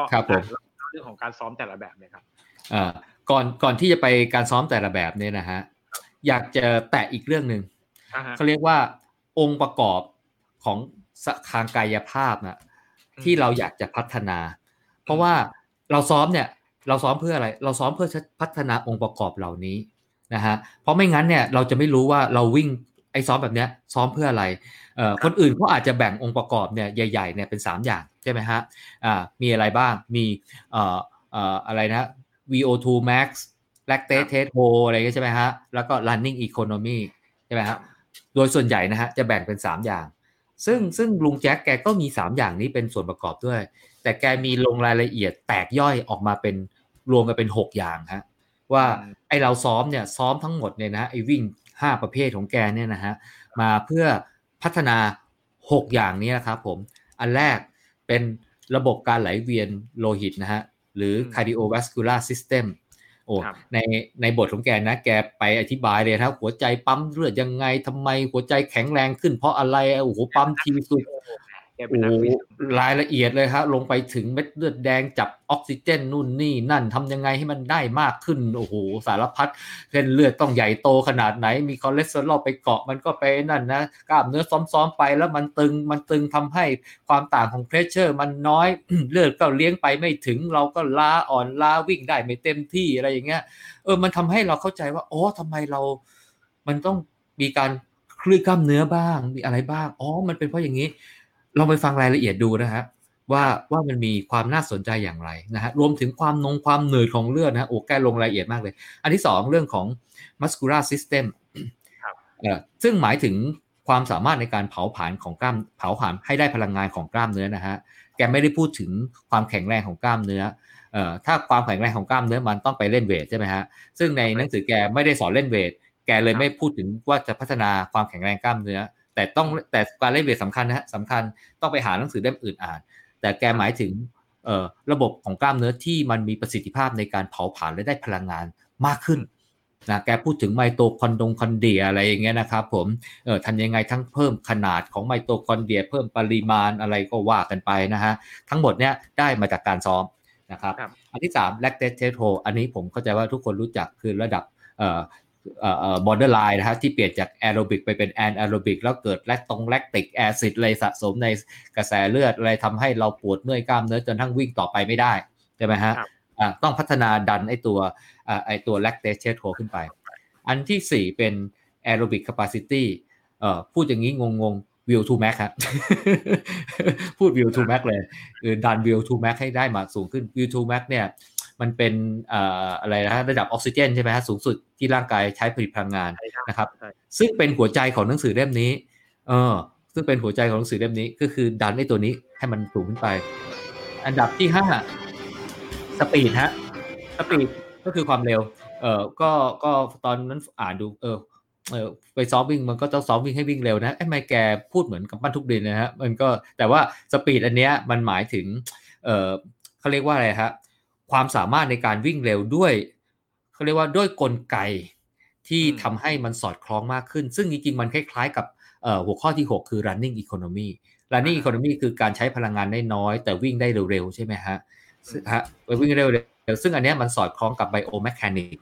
นะครับผมเรื่องท่าทางการวิ่งทำยังไงให้สูญเสียพลังงานเกิดการพลิ้วไหวอะไรพวกนี้ใช่ไหมครับผมซึ่งแต่ว่าสปีดเนี่ยมันพูดถึงว่าในขณะที่เป็นความเร็วและเป็นสปีดที่ต้องเร็วในระดับที่ว่าคุณเร็วอย่างเงี้ยได้ตลอดรอดฝั่งก็คือว่าไม่ใช่วิ่งออกจากจุดสตาร์ทมาแล้วก็วิ่งเร็วเชียวพอวิ่งสักกลางทางความเร็วตกอะไรอย่างเงี้ยไม่ใช่เออคุณก็ต้องซ้อมให้มันสามารถที่จะมีก๊อกสองก๊อกสามก๊อกสี่อะไรของคุณได้อะแต่คงมีประมาณสักสองก๊อกนะฮะแต่ว่าทำให้ความเร็วเนี่ยมันมันสามารถที่จะคงเส้นคงวาแล้วเราจะได้เอ่อเอ่อ best performance นะฮะนะครับผมนี่คือนี่คือองค์ประกอบทางกายหกอย่างซึ่งพอแตกออกมาปุ๊บเนี่ยไอ้องค์ประกอบทางกายหกอย่างเนี่ยมันก็บอกว่าคุณต้องซ้อมห้าอย่างพอเออคุณต้องซ้อมห้าอย่างห้าเพสนะฮะแล้วคุณจะได้หกอย่างนี้นะครับเมื่อกี้หมอแอร์พูดมาแรกคือเรื่องของเอ่อ easy run ใช่มั้ย easy pace easy pace เนี่ยเอ่อก็จะเป็นระดับความเข้มข้นของหัวใจที่ไม่สูงมากประมาณหกสิบกว่าๆนะฮะเออแต่ว่าเออถ้าแกเทียบกับไอ้ตัวฮาร์ทเรทนะฮะผมว่ามันมันค่อนข้างสูงทีเดียวนะฮะแกบอกว่า หกสิบห้าถึงเจ็ดสิบเก้าเปอร์เซ็นต์ นะฮะประมาณโซนสองถึงโซนสามเลยนะฮะอีซี่แกนี่ก็ไม่ค่อยอีซี่เท่าไหร่นะฮะเพราะฉะนั้นเนี่ยตรงนี้ตรงนี้คืออีซี่จริงคือคือถ้าเป็นทางการแพทย์นะครับอะไรที่ต่ำกว่า แปดสิบห้าเปอร์เซ็นต์ ของแม็กซิมัมฮาร์ทคือว่าอยู่ในแอโรบิกครับพี่โจอ๋ออันนี้เป็นแอโรบิกอยู่แค่ยิ่งใกล้แปดสิบห้าก็คือเป็นไฮแอโรบิกเป็นไฮครับไม่ได้จริงๆแต่ว่าของเราเวลาเราเรียกว่า easy เนี่ยบางทีมันเป็นแบบหกสิบ เจ็ดสิบบางทีมันน้อยมันน้อยเกินไปใช่ไหมฮะอืมโอ้แสดงว่าลุงแกโอเคแล้วลุงเก่งมากเก่งมากเพราะว่าจริงๆเออหัวใจของ easy run ของแกนะฮะคือคือตัวไอ้แกจะมีเรื่องอีกเรื่องนึงนะที่ที่ผมไม่ได้พูดแล้วก็คงอาจจะมีเวลาน้อยก็คือเรื่องของ periodization คือการจัดตารางซ้อมนะฮะเพราะว่ามันต้องแบ่งเป็นเฟสๆการที่จะไปถึงยอดเขาเมื่อกี้เนี้ยกินข้าวทีละคำอะไรที่ว่าเนี้ยแบ่งเป้าหมายเป็นเป้าหมายย่อยๆเนี่ยคือถ้าทำให้มันชัดเนี่ยมันต้องแบ่งเป็นเป็นเฟสด้วยเพื่อที่ทำให้เรารู้ว่าเราจะโฟกัสอะไรในแต่ละอย่างเพราะเมื่อกี้เราบอกแล้วว่าการวิ่งเนี่ยมันเป็น conditioning sport ใช่ไหมฮะมันต้องบ่มเพาะมันต้องทนุถนอมทีละอย่างนะฮะเพราะฉะนั้นเนี่ยถ้าเราไม่แบ่งเป็นเฟสๆเนี่ยมันจะไม่รู้จะไปบ่มเพาะอะไรก่อนอะไรอะไรก่อนอะไรหลังอะไรอย่างเงี้ยนะฮะเออเพราะฉะนั้นเนี่ยถ้าแบ่งเป็นเฟสเนี่ยอย่างแกบอกว่าเฮ้ยคนอื่นแบ่ง periodization อย่างแบ่งตารางซ้อมฤดูกาลหนึ่งฤดูกาลก่อนที่จะไปถึงเอ่อรายการเป้าหมายเนี่ยเป็นกี่เฟสก็ไม่รู้ละแต่แกแบ่งเป็นสี่เฟสนะฮะแล้วเฟสแรกเนี่ยแกจับยัดไอ้ตัว easy easy run เข้าไป easy training เพราะว่า easy training เนี่ยมันเป็นการสร้างเค้าเรียกว่าฐานเอ่อมันเป็นเรื่องของ foundation and injury prevention phase นะฮะก็คือคือถ้าเราซ้อมใช่คือคือแกแกไปบอกว่าอันนี้เป็นฐานเลยคือถ้าฐานไม่แน่นนะอยู่จะไปซ้อมนู่นนี่นั่นเดี๋ยวอยู่เจ็บอยู่ก็เรียบร้อยอะครับไปเดินไปไม่ถึงยอดเขาอะวิ่งไปไม่ถึงยอดเขาการบาดเจ็บด้วยโอเคใช่เพราะว่าความการเอ่อร่างกายที่จะมีความทนทานต่อการบาดเจ็บได้เนี่ยคุณต้องมีฐานของความแข็งแรงดีนะกล้ามเนื้อเอ่อผ่านการวิ่งมามีไมเลจสะสมมาระดับหนึ่งใช่ไหมฮะเพราะฉะนั้นเนี่ยช่วงเนี้ยนอกจากวิ่งช้าเนี่ยมันจะไปบิวไอตัวสร้างไอตัว cardiovascular ระบบไหลเวียนโลหิตไปทำให้เส้นเลือดฝอยมันเยอะขึ้นเม็ดรงเม็ดเลือดแดงดีขึ้นอะไรก็ตามนะฮะเออคือมันไปทำให้ระบบไอพวกเนี้ยมันดีเออแล้วนอกจากนั้นเนี่ยนะมันก็ยังทำให้เกิดความแข็งแรงนะขาเราแข็งแรงขึ้นนะฮะเออจิตใจเราเข้มแข็งขึ้น ในการที่จะซ้อมต่อไปนะครับผมแล้วตัวเฟสแรกเนี่ยมันจะเป็นฐานที่เรียกว่าคุณจะต้องมี weekly mileage หัวใจสำคัญของการทำตารางซ้อมนะฮะคือ weekly mileage ลุงแจ็คได้พูดไว้เลยนะฮะถ้าอยู่ไปซ้อมแล้วอยู่ไม่สามารถที่จะสะสม weekly mileage ให้มากได้ได้เนี่ยอยู่ก็ซ้อม quality run ได้มากไม่ได้เพราะว่าต่อไปนี้เนี่ยการคำนวณปริมาณการซ้อมที่มันไม่ใช่ easy เนี่ยนะฮะเราเรียกว่าเป็น quality เนี่ยนะครับ quality run quality training นะฮะมันจะคำนวณจากสัดส่วนของ weekly mileage คือถ้าอยู่มี weekly mileage น้อยก็แปลว่าอยู่ซ้อม quality run ได้น้อยก็จะทำให้วิ่งเร็วได้น้อยระยะเวลาก็จะน้อยลงใช่ไหมฮะน้อยลงเออพอน้อยลงปุ๊บสุดท้ายอยู่ก็ไปไม่ถึงเป้าหมายเออแต่ถ้าจะใส่ให้ quality training มากๆเนี่ยอยู่ก็ไปไม่ถึงเป้าหมายเหมือนกันถ้าอยู่มี weekly mileage น้อยเพราะอะไรเพราะอยู่จะเจ็บก่อนเออพอเจ็บปุ๊บร่างกายก็ไม่เกิดไม่มีสเตรสเข้ามากระตุ้นใช่ไหมฮะร่างกายก็หยุดพัฒนาร่างกายนี่มันดีอย่างนะฮะคือถ้ามันสบายๆนะฮะมันจะนอกจากมันไม่พัฒนาให้มันแข็งแรงขึ้นเก่งขึ้นนะฮะมันยังถอยลงด้วยครับ มันยังกดถอยลงด้วยฮะเออเคยวิ่งได้อย่างนี้ถ้าพักไปสักเดือนสองเดือนมาไปวิ่งอีกทีมันไม่ได้แล้วอะไรอย่างเงี้ยนะครับเพราะฉะนั้นตรงนี้ก็เป็นพอยต์นะคือใครใครก็ตามนักวิ่งเนี่ยถ้าเกิดว่าเราซ้อมแต่ควอลิตี้หรือพูดง่ายๆคือลองคอร์ดอย่างเดียวแต่ว่าเฮ้ยคุณไม่ได้ปูเบสให้มันดีเลยเนี่ยก็จะมีโอกาสที่เก็บสูงแล้วก็แน่นอนว่าเราจะยืนระยะในการซ้อมเร็วเนี่ยไม่ไม่ได้ดีพอเพราะว่าเบสไม่ได้ครบพอครับคือเราอาจจะอาชีพเป้าระดับหนึ่งอ่ะเราอาจจะวิ่งเร็วได้ระดับหนึ่งอ่ะแต่ว่าไปแค่นี้ไม่ได้ละเพราะว่าฐานไม่แน่นคือที่ไปไม่ได้เพราะว่าไม่ใช่ว่าวิ่งเร็วไม่ได้หรอกคือไม่ใช่วิ่งเร็วแบบว่าระบบไหลเวียนโลหิตอะไรมันอาจจะยังโอเคอะไรเงี้ยแต่ว่าคุณอาจกล้ามเนื้ออาจจะไม่ได้คุณอาจจะบาดเจ็บหรือเหตุอะไรพวกนี้นะครับเพราะฉะนั้นเนี่ย easy running easy run เนี่ยนะฮะเลยเป็นหัวใจของการซ้อมของของลุงแกเลยนะครับผมคิดว่าโค้ชท่านอื่นๆก็คิดเหมือนกันนะครับว่าไอ้ foundation ตรงนี้ต้องสร้างฐานให้แข็งแล้วสร้างฐานให้แข็งก็คือสร้างฐานโดยทั้งมี weekly mileage เนี่ยสูงมากนะฮะ okay. เพื่อจะนำไปสู่ในการที่จะ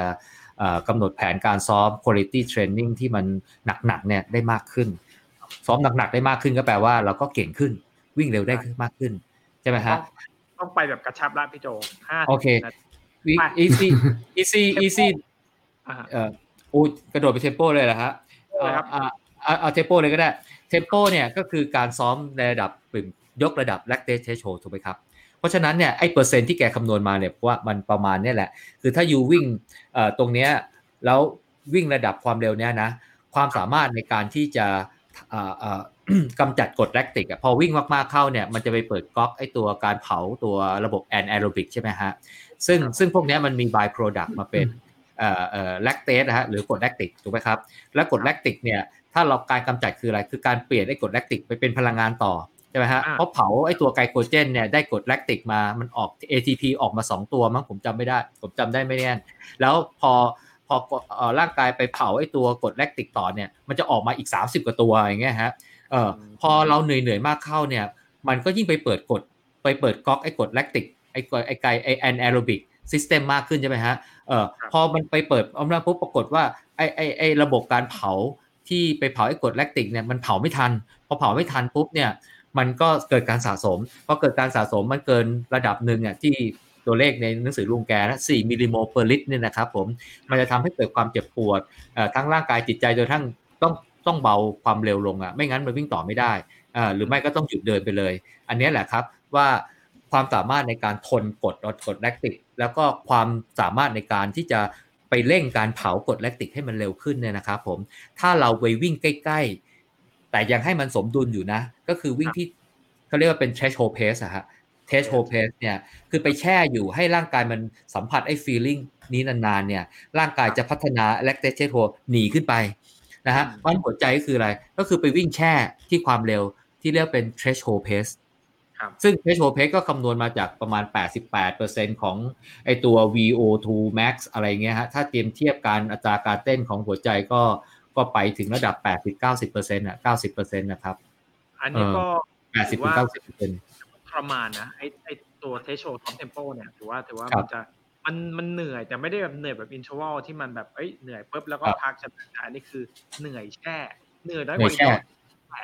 แช่แช่แช่แช่แช่ไปเรื่อยสิบห้านาทีบ้างยี่สิบนาทีบ้างหรือว่าสองกิโลสลับแล้วก็พักทีบ้างก็ก็ลุงเขาเรียกลุงก็เรียกว่า comfortably hard นะฮะคือมัน hard มากแต่ว่ามันยังไปได้มันยังไปได้เอ่อแต่แต่ว่าไอ้ไอ้ไอ้ threshold training ที่ลุงแกแนะนำให้ซ้อมเนี่ยมันมีสองอย่างนะ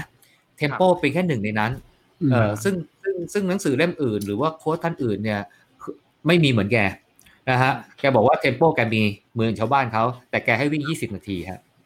ก็บอกว่ายี่สิบนาทีนี่ก็หน้าเขียวหน้าเหลืองกันแล้วทรมานมากทรมานใช่ไหมฮะวิ่งที่วิ่งที่ตอนนี้เราซ้อมตัวสูตรของของของ วี ดอท นะครับก็จะเห็นว่ามันที่เป็นเทสโชเนี่ยเหนื่อยนะเหนื่อยอย่างอย่างของตอนที่ซ้อมเนี่ยก็จะมีเทสโชยี่สิบนาทีบ้างหรือว่าทำเป็นครูซอินเทอร์วัลก็คือเป็นแบบเทสโชสองกิโลแล้วก็พักแล้วก็สักกิโลอะไรเงี้ยบ้างนี่ไงฮะแกเลยมีทางเลือกให้ฮะ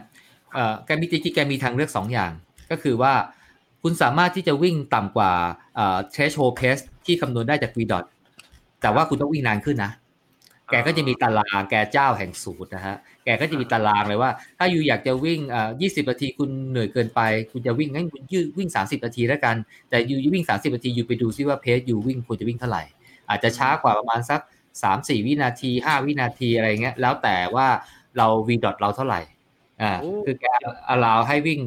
ต่ำกว่าไอ้ตัว threshold pace ได้แต่ต้องวิ่งนานขึ้นนะฮะตามสูตรของแกนะไปเปิดตารางได้เลยแกให้วิ่ง up to หนึ่งชั่วโมงอะฮะยี่สิบนาทีถึงหนึ่งชั่วโมงฮะถึงหกสิบนาทีได้แต่ว่าแกไม่แนะนำให้วิ่งเกินหกสิบนาทีนะฮะเออเพราะแกบอกว่าเดี๋ยวมันจะกลายเป็นลองรันฮะไม่ไหวอ่ะไม่ไหวไม่ไหวเหมือนกันเออซึ่งซึ่งอันนี้เป็นเป็นทางเลือกที่หนึ่งที่บอกว่าถ้าแบบว่าเทสโชว์เพสเนี่ยมันมันหนักเหลือกินนึงเพราะว่าเนี่ยนั้นอยู่ต้องวิ่งยาวขึ้นนะแต่อนุญาตให้วิ่งช้าลงได้นิดนึงอ่ะอันที่สองเนี่ยที่หมอแอร์พูดเมื่อกี้เนี่ยเราเรียกว่า cruise interval เอ่อ cruise interval ที่แปลว่า cruise ที่แปลว่าล่องเรือเหรอครับเออแกบอกว่าแกไปเห็นเนี่ยเอ่อนักนักว่ายน้ำมันซ้อมแบบเนี้ยเออแล้วแกก็ไปถามเพื่อนบอกว่าเอ้ยซ้อมแบบเนี้ยมันเหมือนได้เหมือนเอ่อเอ่อเทสโชว์เทรนนิ่งไหมบอกว่าเอ้ยได้ได้ได้แต่อยู่ต้องซ้อมแช่ที่ threshold pace นะเพราะฉะนั้นเนี่ย cruise interval วิ่งที่ threshold pace เหมือนกันแต่วิ่งแล้วเนี่ยมันคล้ายๆกับ interval ก็คือวิ่งไปช่วงเวลาหนึ่งแล้วก็มีช่วงเวลาพักอ่าพักแป๊บนึงนะฮะซึ่งถ้าตามตำราแกนี่ฮะแกบอกว่าวิ่งเนี่ยควรจะมาสักห้านาทีที่ threshold pace แล้วก็พักเนี่ยไม่เกินหนึ่งนาทีจะพักน้อยกว่านั้นก็ได้แต่ไม่ควรเกินหนึ่งนาทีอ่าแล้วก็วิ่งต่ออีกห้านาทีอ่าช่วงวิ่งเร็วเนี่ยวิ่งด้วย threshold pace เนี่ยแกก็อาจบอกว่าถ้าเป็นมือใหม่ก็อาจจะสามนาทีก็โอเคอ่ามือใหม่เอ่อแต่ถ้ามือเก่าๆแล้วเนี่ยก็วิ่งได้ถึงสิบห้านาทีนะต่อเซสชั่นมือที่สามต่อเซตนะต่อเซตนะอ้อได้แต่ต้องพักแค่หนึ่งนาทีนะเออไม่เกินแต่ถ้าอยู่จะพักสามสิบวินาทีโอเคเออแต่ห้ามพักเกินหนึ่งนาทีนะเพราะฉะนั้นเนี่ยถ้าใครแบบว่าโอ้ผมเก่งแล้วผมจะวิ่งหกนาทีเจ็ดนาทีแปดนาทีได้แต่อยู่ต้องพักหนึ่งนาทีนะไม่เกินเอ่ออะไรอย่างเงี้ยแต่สิ่งสำคัญที่แกพูดนะไม่ว่าจะเป็น easy pace หรือ pace อะไรก็ตามนะ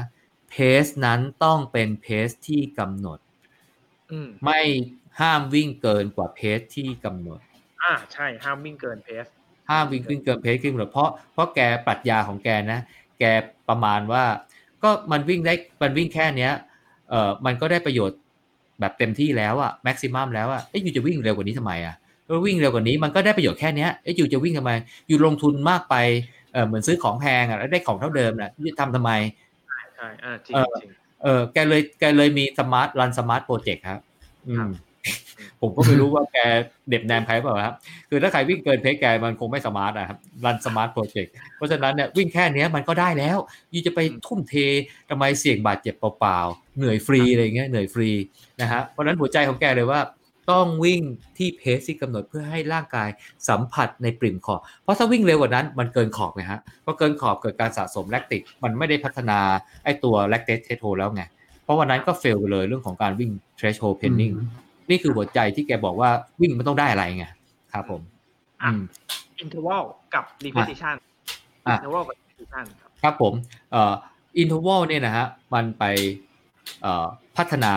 aerobic capacity เมื่อกี้ข้อสี่เมื่อกี้เนี้ยอ่าก็หรือว่าพัฒนา วี โอ ทู max อ่ะฮะเอ่อแต่แกแกเรียกของแก วี โอ ทู max ก็คืออะไรก็คือทำให้มีความสามารถในการ ผลิตพลังงานใช้พลังงานมากขึ้นคือคือถ้าเราหายใจออกซิเจนเข้าไปมากขึ้นเนี่ยก็แปลว่าเราผลิตพลังงานได้มากขึ้นนะครับในในช่วงเวลาหนึ่ง หนึ่งในช่วงเวลาหนึ่งนาทีเนี่ยเราเราเราสามารถที่ผลิตพลังงานได้มากขึ้นก็แปลว่าอะไรแปลว่าเราวิ่งได้เร็วขึ้นกว่าชาวบ้านเขาถูกไหมฮะเราวิ่งได้เร็วขึ้นกว่าชาวบ้านเขานั่นเองเพราะฉะนั้นเนี่ยตัวเนี้ยมันเลยต้องสัมพันธ์กับการซ้อมที่ความเร็วคือมันจะไปดัน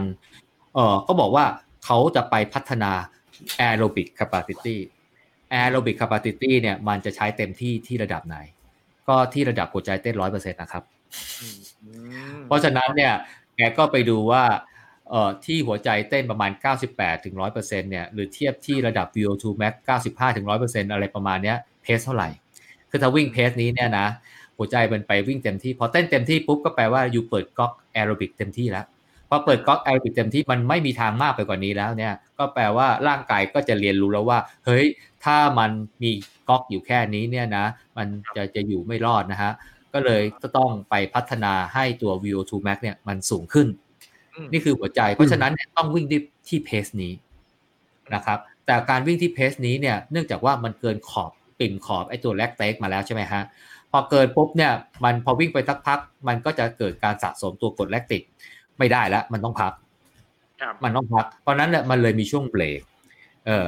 เออแต่วิ่งแต่วิ่งไม่ถึง ร้อยเปอร์เซ็นต์ เก้าสิบแปดเปอร์เซ็นต์ ของไอเนี่ย maximum heart rate ก็ไม่ได้ด้วยก็ถ้าวิ่งไม่ถึงก็ไม่ได้ด้วยต้องวิ่งให้ถึงแต่วิ่งให้ถึงนานๆก็ไม่ได้ด้วย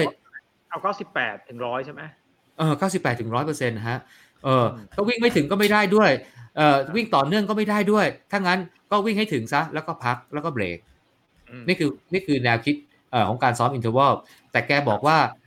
เอ่อมันมันในในในการซ้อมอินเทอร์วัลเนี่ยนะมันมีช่วงเหมือนประมาณแบบว่าบิลด์อัพอ่ะคือก่อนที่ร่างกายมันจะไปแตะไอ้ตัว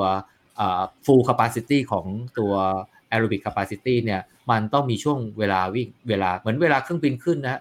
แล้วเราจะเราจะขับรถนะฮะเราเหยียบคันเร่งปุ๊บอยู่ๆมันจะไปร้อยกิโลเมตรต่อชั่วโมงได้หรือเปล่าไม่ได้ใช่ไหมฮะมันก็ต้องค่อยๆไต่ๆขึ้นไปสิบ ยี่สิบ สามสิบ สี่สิบกว่าจะถึงร้อยกิโลเมตรต่อชั่วโมงมันต้องใช้เวลานานใช่ไหมฮะก็อินเทอร์วัลที่ฮาร์ทเรทก็ค่อยๆขึ้นแล้วก็ใช่ใช่ซึ่งแกบอกว่าในในในการในการค่อยๆขึ้นเนี่ยร่างกายคนเราใช้เวลามาสองนาทีครับเออถึงจะไปสัมผัสไอ้ตัวไอตัวที่มันไปดันไอไอตัว full capacity ของไอตัว aerobic capacity เนี่ยเพราะฉะนั้นเนี่ย interval ก็ต้องเกินสองนาทีครับอ๋ออืมถ้า interval ต่ำกว่าสองนาทีบอกอ้าวมันยังไปไม่ถึงไอไอไอไอ full full capacity ของ aerobic เลยนะฮะหัวใจยังไม่เต้น ร้อยเปอร์เซ็นต์ เลยอ้าวอยู่พักแล้วเหรออะไรอย่างเงี้ยเออมันก็ไม่ได้ประโยชน์ไงฮะเออเพราะฉะนั้นเนี่ยถ้าวิ่งเนี่ยแกบอก ideal time เลยสามนาทีถึงห้านาทีฮะเพราะว่าถ้าวิ่งสามนาทีเนี่ยมันใช้เวลาสองนาทีในการในการ build up ใช่ไหมฮะแล้วมีเวลาหนึ่งนาทีที่ร่างกายจะสัมผัสความเหนื่อยแบบไส้แตกฮะมีเวลาหนึ่งนาทีถ้าอยู่วิ่งห้านาทีอยู่ก็มีเวลาสามนาทีในการสัมผัสความทุกข์ทรมานตัวนั้นยิ่งสัมผัสความทุกข์ทรมานได้มากเท่าไหร่นะฮะเอ่อ วี โอ ทู max เราก็จะยิ่งสูงขึ้นเท่านั้นอ่าเอ่อแต่แกบอกว่าเอ่อเอออยากบางคนเขาก็มีเวลาน้อยอ่ะเพราะฉะนั้นเนี่ยเอ้ยวิ่งวิ่งสั้นกว่านั้นได้ไหมล่ะอ่าวิ่งสั้นกว่าน้อยกว่าสองนาทีได้ไหมล่ะบอกได้สมมติถ้าเราวิ่งประมาณสักสองนาทีอะไรอย่างเงี้ยนะฮะเอ่อการพักเนี่ยก็ต้องพักให้สั้นมากเพื่ออะไรเวลาเราพักเนี่ยหัวใจมันก็ไต่ลงใช่ไหมฮะอ่ามันก็ไต่เล่นช้าลงอ่าเออถ้าเราพักสั้นปุ๊บเนี่ยอ้าวเฮ้ยมันเพิ่งเอ่อหายเหนื่อยมาหน่อยเดียวเองเอาวิ่งต่อแล้วอะไรเงี้ยเพราะฉะนั้นเนี่ยระยะเวลาเราเหยียบคันเร่งเนี่ยมันเหมือนกับว่าเออเราผ่อนคันเร่งมาเนี่ยจากร้อยมาเหลือสักเจ็ดสิบอย่างเงี้ยอ้าวแล้ววิ่งต่อเนี่ยจากเจ็ดสิบไปร้อยมันแป๊บเดียวไงใช่มั้ยฮะเราก็เลยพอพอเราพักสั้นเนี่ยถึงแม้ว่าเราจะมีการวิ่งอินเทอร์วัลแป๊บเดียวใช่มั้ยฮะแต่ว่าเราใช้เวลาไต่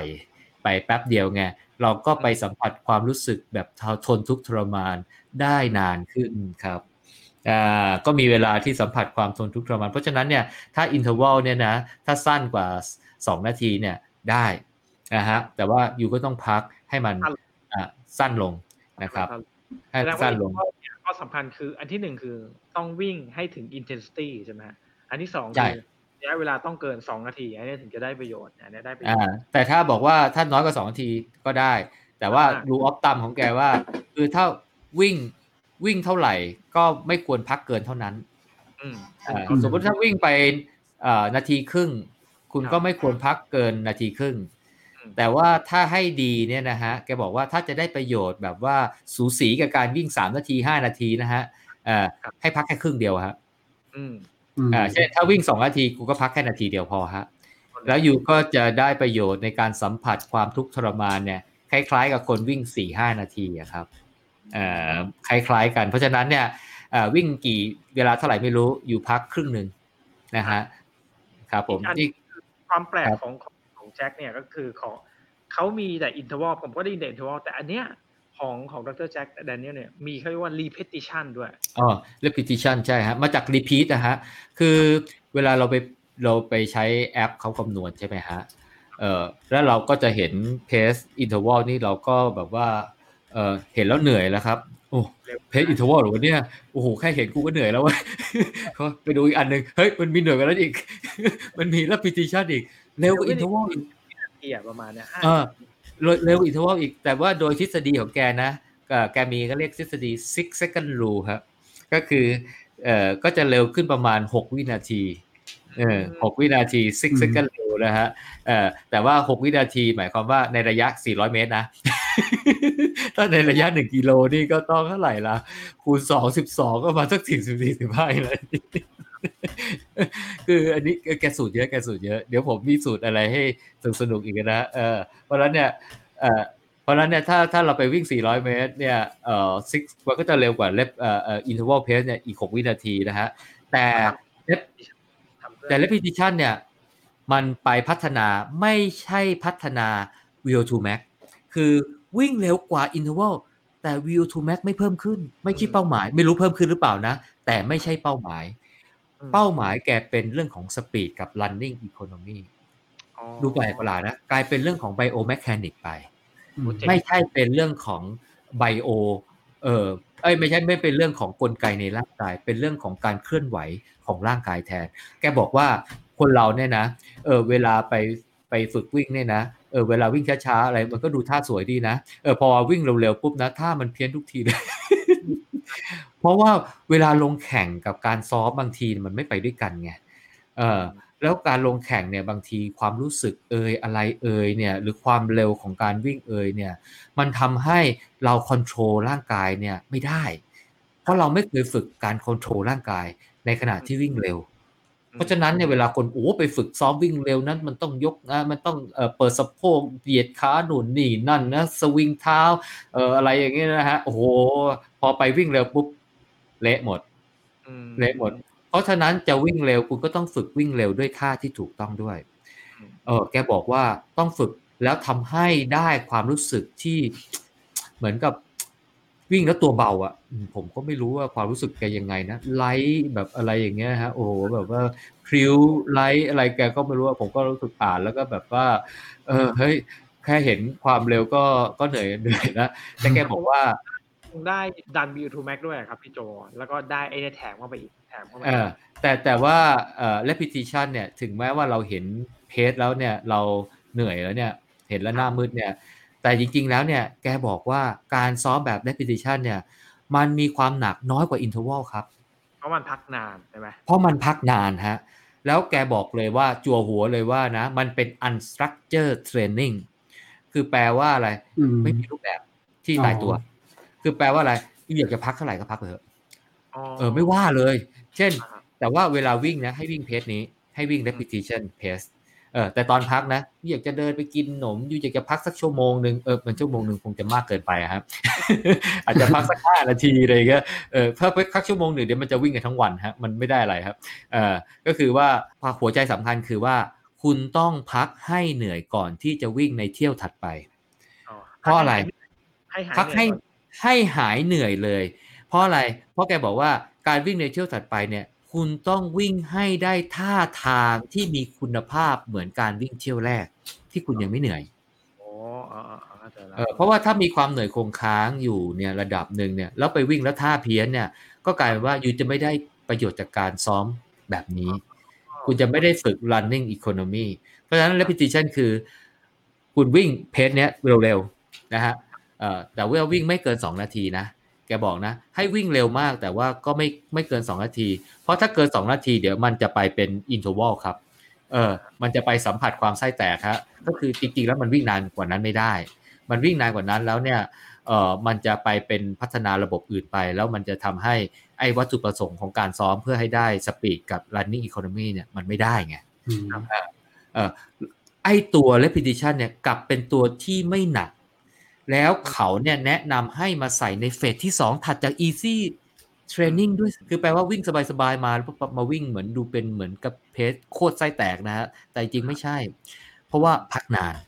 พักนานเออแต่แกมีมีมีมีทางออกสำหรับมือใหม่ด้วยนะครับคือบางคนเนี่ยโอ้โหเห็นเพจเนี้ยบางทีมันมันปั่นขามันยังไม่ได้เลยอ่ะมันมันเร็วเกินอ่ะ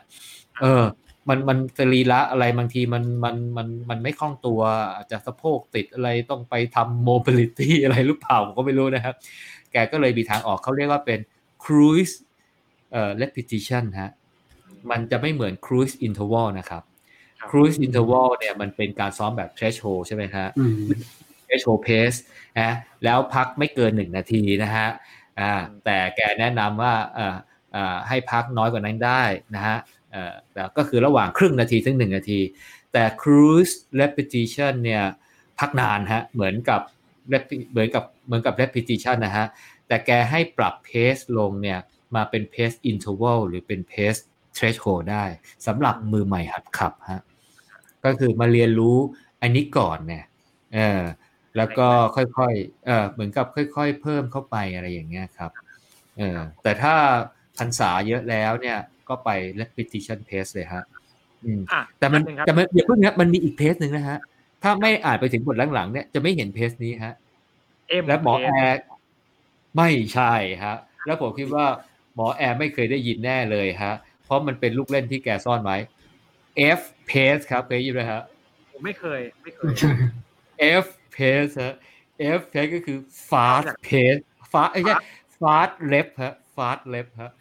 lap นี่เร็วด้วยอ๋อครับอ่าfast ไอ้ไอ้ไอ้ไอ้ไอ้ไอ้ไอ้ r pace เนี่ย left pace นี่นะเร็วแล้วนะฮะไอ้ f pace หรือ left หรือ fast left เนี่ยนะฮะมันเร็วกว่านั้นอีกก็ตามสูตรแกฮะหก second rule ฮะครับเร็วกว่าหกวินาทีในระยะสี่ร้อยเมตรแต่อันนี้เนี่ยแกสงวนไว้สำหรับคนเอ่อวิ่งซ้อมไปเพื่อลงแปดร้อยเมตรกับ หนึ่งพันห้าร้อย เมตรครับไม่ใช่นักวิ่ง endurance ระยะไกลเอ่อไม่ใช่เดี๋ยวเอ่อเพราะว่าหนังสือแกเนี่ยแกเขียนอยู่หน้าปกเลยนะฮะว่าเป็น proven schedule สำหรับแปดร้อยเมตรถึงมาราธอนเพราะฉะนั้นเวลาอ่านอ่านเนี่ยก็ต้องดูก่อนนะว่าแกแนะนำใครวะแกแนะนำแปดร้อยเมตรแกแนะนำ หนึ่งพันห้าร้อย เมตรหรือแกแนะนำมาราธอนนะฮะเออเพราะว่าวัตถุประสงค์เนี่ยมันหลากหลายซึ่งมันสอดคล้องกับ principle ลำดับที่สองแกคือ specificity of training นะฮะการซ้อมเนี่ยมันต้องมีความเฉพาะเจาะจงด้วยคือไม่ใช่วิ่งก็จะวิ่งอย่างเดียวบอกไม่ใช่คุณวิ่งอะไรวิ่งสั้นวิ่งกลางวิ่งไกลอ่านะครับเพราะฉะนั้นเนี่ยครับ เอ็ม พี เอส เอ็ม พี เอส เอ็ม พี เอส เนี่ยมันเหมือนเป็นตัวสากแทรกครับมันไม่ได้เป็นเขาบอกว่ามันไม่ได้เป็นเอ่อโปรแกรมหลักที่จะมาใส่เหมือนกับ easy threshold interval หรือ repetition ซึ่งอันนั้นเนี่ยมันมีที่อยู่ในแต่ละเฟส เอ็ม พี เอส เนี่ยมันจะสอดแทรกไปใน quality run ได้ทุกเฟสนะครับก็คือว่ามันเป็นการซ้อมที่แกบอกว่าแกก็เพิ่งมาค้นพบภายหลังว่าเฮ้ยจริงๆแล้วเนี่ยแต่แต่ เอ็ม พี เอส เนี่ยนะมาราธอนเพสเนี่ยมันไม่ได้เหมาะสำหรับคนซ้อมที่จะไปวิ่งมาราธอนนะฮะแกให้ซ้อมหมดเลยตั้งแต่ แปดร้อย หนึ่งพันห้าร้อย เมตรเนี่ยแต่ว่าปริมาณมันจะแตกต่างกันเพราะเขาบอกว่าถ้าได้ประโยชน์จากพวกที่ลงมาราธอนเลยเนี่ยการซ้อมที่ เอ็ม พี เอส หรือ Race Pace เนี่ยนะมันจะเป็นโอกาสดีนอกจากเราได้วิ่งในบรรยากาศที่เหมือนจริงแล้วเนี่ยนะครับผมเราได้ฝึกอย่างอื่นด้วยเพราะอะไรเพราะเราจะวิ่งเออ เอ็ม พี เอส เนี่ยมันเป็นลูกครึ่งระหว่าง easy pace กับ threshold pace มันเป็นลูกครึ่งเออมันเป็นลูกครึ่งคือมันก็ไม่ได้เร็วกับเหมือนกับ threshold อะไรอย่างเงี้ยใช่ไหมฮะเออแต่มันก็ไม่ได้ช้าเหมือนกับเอ่อเอ่อเอ่อ easy ใช่ไหมฮะซึ่งมันเป็นเพราะว่าแต่ว่ามันมันมันมันเร็วในระดับที่วิ่งได้นานมันเลยเป็นคือไม่รู้พี่พี่โจดูเมื่อวานที่คุณนุ่งซ้อมลองรันเนี่ยเขาใช้ เอ็ม พี เอส ในการซ้อมแต่ว่าอุ้มจะใช้คำว่าใช้เป็น tempo tempo เขาคือเป็น tempo แต่จริงๆมันคือ เอ็ม พี เอส มันคือ เอ็ม พี เอส คือ tempo โดย definition เนี่ยนะครับผมแบบว่าต้องประมาณเอ่อประมาณวิ่ง สิบ เค ครับวิ่ง สิบ เค แล้ววิ่ง สิบ เค แบบว่า วิ่งแบบแนวหน้านะฮะคือวิ่งมาปุ๊บแบบว่านอนหงายอยู่หน้าหน้าเส้นชัยครับบอกว่าหมดแรงแล้วอะไรอย่างเงี้ยฮะคือเปิดทุกมันเหมือนมีหลายคำจำกัดความอะครับที่ที่โชว์ถ้าเกิดว่าเทมโปของดร.แจ็คเนี่ยคือหนักอัดหนักเสร็จใช่ใช่ผมพูดผิดขอโทษทีปรับนิดนึงเทสเทสโฮเพสเนี่ยต่ำกว่า สิบเค pace ฮะต่ำกว่า สิบเค pace เพราะเมื่อกี้เนี่ยผมพยายามบอกว่า สิบเค pace เนี่ยนักวิ่งเนี่ยมันจะไปนอนหงายอยู่หน้าเส้นชัยนอนหงายเพราะอะไรฮะเพราะว่ากรดแลคติกท่วมตัวฮะครับกรดแลคติกท่วมตัวคือวิ่งไปกว่านั้นไม่ได้แล้วเพราะอัดมาเต็มที่แต่เทสโฮเพสเนี่ยกรดแลคติกสเตเบิลฮะสเตดดี้ฮะในระดับที่ร่างกายผลิตและกำจัดไปสมดุลกันอ่าแต่เขาบอกว่าส่วนใหญ่ก็จะวิ่งได้ประมาณชั่วโมงนึงนะครับส่วนใหญ่ก็วิ่งประมาณชั่วโมงเพราะฉะนั้นเนี่ยคือถ้าวิ่งเกินชั่วโมงนึงเนี่ยก็ไม่น่าจะเป็นเอ่อเทสโฮเพสแล้วล่ะอ่าแต่ถ้าบอกว่าเอ่อแต่ถ้าเอาไปวิ่งแบบว่าระยะไกลยี่สิบโลยี่สิบหกโลอะไรอย่างเงี้ยแล้วบอกอันนั้นเนี่ยจะเป็นมาราธอนเพสมากกว่าใช่เพราะมาราธอนเพสเนี่ยมันต้องไม่เกิดสมดุลเอ่อของกรดแลคติกด้วยต้องแบบว่าร่างกายกำจัดได้เร็วกว่ากรดแลคติกที่ร่างกายสร้างกรดแลคติกที่ร่างกายสร้างเพราะฉะนั้นเนี่ยมันจะค่อนข้างห่างลงต่ำมาจากไอ้ตัวเทสโฮแลคเตสเทสโฮแลคเตสเทสโฮซึ่งเผื่อผมจะงงๆอันที่หนึ่งคือ easy easy นี่เป็น pure aerobic เลยเป็น aerobic แบบอ่าจะเป็น moderate moderate intensity ของ aerobic นะครับพอ subset ต่อมาเป็นเรื่องตัว marathon pace marathon pace ก็จะเป็น very high aerobic ครับแต่ว่ายังไม่ถึงขนาดเป็น threshold นะครับพอ step ถัดมาก็จะเป็น threshold pace นะครับเร็วกว่า threshold pace ก็เป็น less pace สิบเค ใช่ไหมครับพอเร็วกว่า less pace สิบเค ก็จะเป็น interval pace แล้วก็เป็น repetition pace แล้วก็ไปตัว F paceอันนี้คือ แต่ในแอปแกมีแค่ repetition นะฮะใช่แค่ R แอปเพจแกต้องไปเปิดตารางดูฮะโอเคมันจะ specific เกินไปมันจะเฉพาะเจาะจงเกินไปฮะเอ่อพูดแต่สรุปมาราธอนเพจนิดนึงมาราธอนเพจเนี่ยเอาไว้ซ้อมเอ่อเค้าเรียกว่าวันที่อากาศดีๆเนี่ยเราเปลี่ยนจากลองรันเนี่ยมาเป็นมาราธอนเพจก็คือวิ่งยาวหน่อยนะฮะแต่ด้วยมาราธอนเพสนะครับผมเพื่อจะได้ถือโอกาสในการที่จะฝึกกินเจลกินน้ำกินอาหารกินอะไรก็แล้วแต่ฝึกใส่เสื้อผ้านู่นนี่นั่นอะไรเงี้ยฮะเอ่อแล้วมาราธอนเพสเนี่ยมันเป็นตัวสอดแทรกเอ่อที่มาเป็นควอลิตี้รันได้เพื่อทำให้เกิดวาไรตี้ด้วยอ่าคือคือในตารางของลุงแจ็คเนี่ยพอเราเข้าใจ principle หลักการเทคนิคแล้วก็ประโยชน์จากการวิ่งแต่ละอย่างแล้วเนี่ยโค้ชที่ดีเนี่ยก็ต้องดูレスปอนส์ของนักวิ่งอะครับเพราะฉะนั้นจริงๆหน้าที่ของโค้ชคือว่าอะไรเพราะบางทีเนี่ยเราใส่อินเทอร์วัลไปเนี่ยปรากฏว่าเฮ้ยมันอาจจะไม่เหมาะกับนักวิ่งคนนึงเนี่ย วี โอ ทู max ไม่ค่อยเพิ่มขึ้นน่ะวิ่งๆไปมันยังเหนื่อยเหมือนเดิมเลยไม่วิ่งทีไรมันก็หน้าตาเอ่อเอ่อหน้าเขียวหน้าเหลืองเหมือนเดิมไม่พัฒนาขึ้นเนี่ยมันเป็นไปได้ว่าร่างกายคนนั้นก็อาจจะレスปอนส์แบบเนี้ยได้น้อยก็อาจจะต้องมีวาไรตี้เช่นอาจจะเปลี่ยนเอ่ออาจจะเปลี่ยนมาเป็นเอ่อเอ่อเป็น threshold paceอ่าฮะเป็นเทมโปแต่ว่าเทมโปผสมมาราธอนเพสอะไรอย่างเงี้ยคือตอนแรกไม่วิ่งเทมโปเลยแล้วก็โอ้โหเหนื่อยนะแล้วก็วิ่งต่อด้วยมาราธอนอะไรอย่างเงี้ยเออให้มันหนักในระดับที่เออใกล้เคียงกับแบบว่าพัฒนา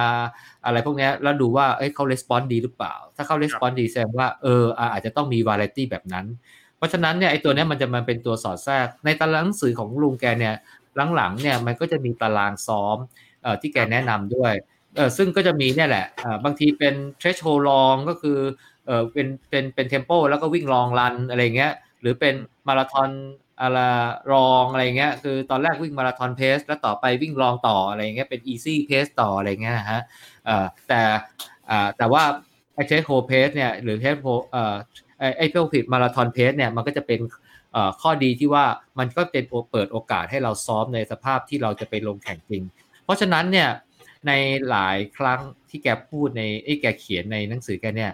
แกมักชอบนะแกเนี่ยต่างจากโค้ชคนอื่นเลยนะบอกว่าเออถ้ามีรายการวิ่งนะแล้วมันเราปรับให้มันเข้ากับตารางซ้อมได้นะไปลงรายการวิ่งเลยแกสนับสนุนให้ไปลงรายการวิ่งนะเออแต่ว่าต้องวิ่งในในในในโปรแกรมที่แกกำหนดนะเออซึ่งในในการลงรายการวิ่งเนี่ยและโปรแกรมที่มันสอดคล้องอย่างเช่นมาราธอนเทรนนิ่งมาราธอนเพสเนี่ยนะแกวิ่งแกมีลิมิตอยู่ไม่ให้เกินยี่สิบหกโลไงเพราะฉะนั้นไปลงฮาล์ฟสบายเลยแต่ถ้าไปลงรายการมาราธอนเนี่ยก็แกบอกว่าไอ้วิ่งยี่สิบหกโลพอแล้วก็เลิกวิ่งไม่ต้องไปเอาเข้าเส้นชัยเอาเหรียญเอาถ้วยเอาเสื้ออะไรไม่ต้องเออเออเพราะว่าสิ่งที่แกบอกก็คือว่าแก แกให้ซ้อมเท่านี้เพราะอะไรเพราะว่าถ้าวิ่งไปถึงเส้นชัยไปเอาเสื้อเอาเหรียญเนี่ยนะเอ่อร่างกายมันจะช้ำไงร่างกายช้ำแล้วมันจะรีคัฟเวอร์ไม่ทันฟื้นฟูไม่ทันมันมีเซสชั่นถัดไปรออยู่ไงเอ่อที่ออกแบบมาให้วิ่งไม่เกินเท่านั้นเท่านี้เนี่ยเพื่ออะไรเพื่อให้เกิดการรีคัฟเวอร์ร่างกายเนี่ยเพียงพอฮะในการที่จะไปมีความพร้อมของร่างกายในการซ้อมในเซสชั่นถัดไปเพราะแกบอกแล้วว่าลงแข่งได้ลมซ้อมครั้งถัดไปเนี่ยอยู่ต้องพร้อมนะร่างกายสามารถที่จะทำไอ้ตัว quality training นั้นได้เต็มที่คือถ้าทำไม่ถึงก็ไม่ได้ประโยชน์จากการน้อมนั้นยิ่งอยู่ก็อย่ามาซ้อมเลยดีกว่าเพราะฉะนั้นเนี่ยถ้าอยู่ไปทำอะไรซะเยอะเกินในวันก่อนหน้านี้แล้วอยู่ฟื้นฟูไม่ทันวันวันท้อถัดไปก็เสียนะครับอ่ะโอเคนี่มาประมาณชั่วโมงยี่สิบนาทีเร็วมากเวลาผ่านไปรวดเร็วมากๆนะครับน่าจะประมาณนี้นะวันนี้น่าจะประมาณนี้ดีกว่าไม่งั้นมันจะลึกไปกว่านี้นะครับพี่หมูฝากพี่หมูนิดนึงพี่หมูที่ที่พี่หมูอยากพูดกับอยากให้พี่หมูก่อนเออจริงๆผมจะมารีแคปในส่วนเรื่องการคำนวณ วี ดอท อ่ะครับมันจะมีเครื่องมือให้พวกเรามาใช้ใช่มั้ยครับก็เดี๋ยวผมขออนุญาตแชร์หน้าจอนิดนึงนะครับผมคงใช้เวลาขอห้านาทีนะครับหมอแอร์นะครับวันนี้เนื้อหาแน่นมากแน่นมากแล้วก็ได้ประโยชน์มากผมว่าโอเคผมจะเปิดเว็บของที่ที่โจอ้างถึงนะครับก็คือเว็บ Run Smart Project นะครับเอ่อในเว็บเนี้ยก็จะมีเครื่องมือก็คือเรียกว่า วี ดอท Calculator นะครับเข้ามาแต่เดี๋ยวลองมาเปิดแอปดูก็ได้ครับเพราะมันคือตัวเดียวกันนะครับเปิดแอปนะครับก็ให้ให้เลือกลงติดตั้งแอป วี ดอท นะครับถ้าเกิดว่าเสิร์ชในในตัว Store เนี้ยมันก็มันจะเจอสองตัวนะครับผมก็จะมีสีเขียวกับสีดำนะครับถ้าตัวสีเขียวนี่คือเอาไว้คำนวณอย่างเดียวนะครับตัวสีดำเนี้ยมันจะสามารถทำเทรนนิ่งโปรแกรมได้นะครับก็ติดตั้งเข้ามานะครับจะเห็นโทรศัพท์ผมนะครับเดี๋ยวให้ดูตัวสีเขียวกันแล้วกันนะครับตัวที่ง่ายที่สุดก็คือตัว calculator พอเราเปิดเข้ามานะครับมันก็คำนวณแบบนี้เลยครับเอ่อที่โจบอกว่าเขาให้ใช้ผลมาราธอนล่าสุดที่ไม่ควรจะนานมากครับนะครับสมมติว่าเราวิ่งได้มาราธอนที่สมมติสี่ชั่วโมงครึ่งแล้วกันนะนักวิ่งทั่วไปนะครับหมอแอร์ไม่ใช่เอาเป็นทั่วไปก่อนนะครับถ้าเป็นนักวิ่งอ่ะโจหรือว่าหมอแอร์ก็คงสามชั่วโมงต้นๆอะไรเงี้ยโจนี่แบบโอ้ยหมดแล้วครับร่างกายครับสู้หมอแอร์ไม่ได้สมมุติสี่โมงครึ่งก่อนอันนี้มันก็แค่คำนวณเพจมาปกตินะครับแล้วกด calculate เลยครับครับคือ calculate ตรงเนี้ยด้านบนขวานี่จะบอกว่าค่า v dot value ที่เราพูดถึงกันนะครับ สามสิบสองจุดแปด ใช่ฮะคืออะไรแล้วก็กดกดเข้ามาดูตรงเทรนนิ่งนะครับครับครับตรงเทรนนิ่งก็คือเทรนนิ่งที่โจพูดตั้งแต่ต้นใช่ไหมครับมี easy marathon threshold interval repetition หรือว่า r pace เนี่ยเขาจะบอกมาเลยว่า pace ที่ใช้ในการซ้อมแต่ละแบบเนี่ยคือ pace เท่าไหร่นะครับของเราวิ่งที่ pace หกจุดสี่แปด ถึง เจ็ดจุดสอง easy ใช่ครับ m pace marathon ที่เราคุยกันคือ หกจุดสองสี่ threshold คือ ห้าจุดสี่เก้าinterval ห้าจุดหนึ่งห้า แล้วก็ตัว repetition สี่จุดห้าห้า โอ้ละเอียดมากนะครับก็มีให้ดูเป็นสี่ร้อยเมตรด้วยถ้าเกิดเผื่อจะออกออกแบบเป็นออกแบบเป็นเป็น interval ใช่ไหมครับเป็น interval สี่ร้อยเนี่ยจะใช้เวลาเท่าไหร่สี่ร้อยก็ต้องใช้เวลา สองจุดศูนย์หก นาทีประมาณนี้นะครับอันนี้คือตัวง่ายๆนะครับส่วนอีกตัวหนึ่งเนี่ย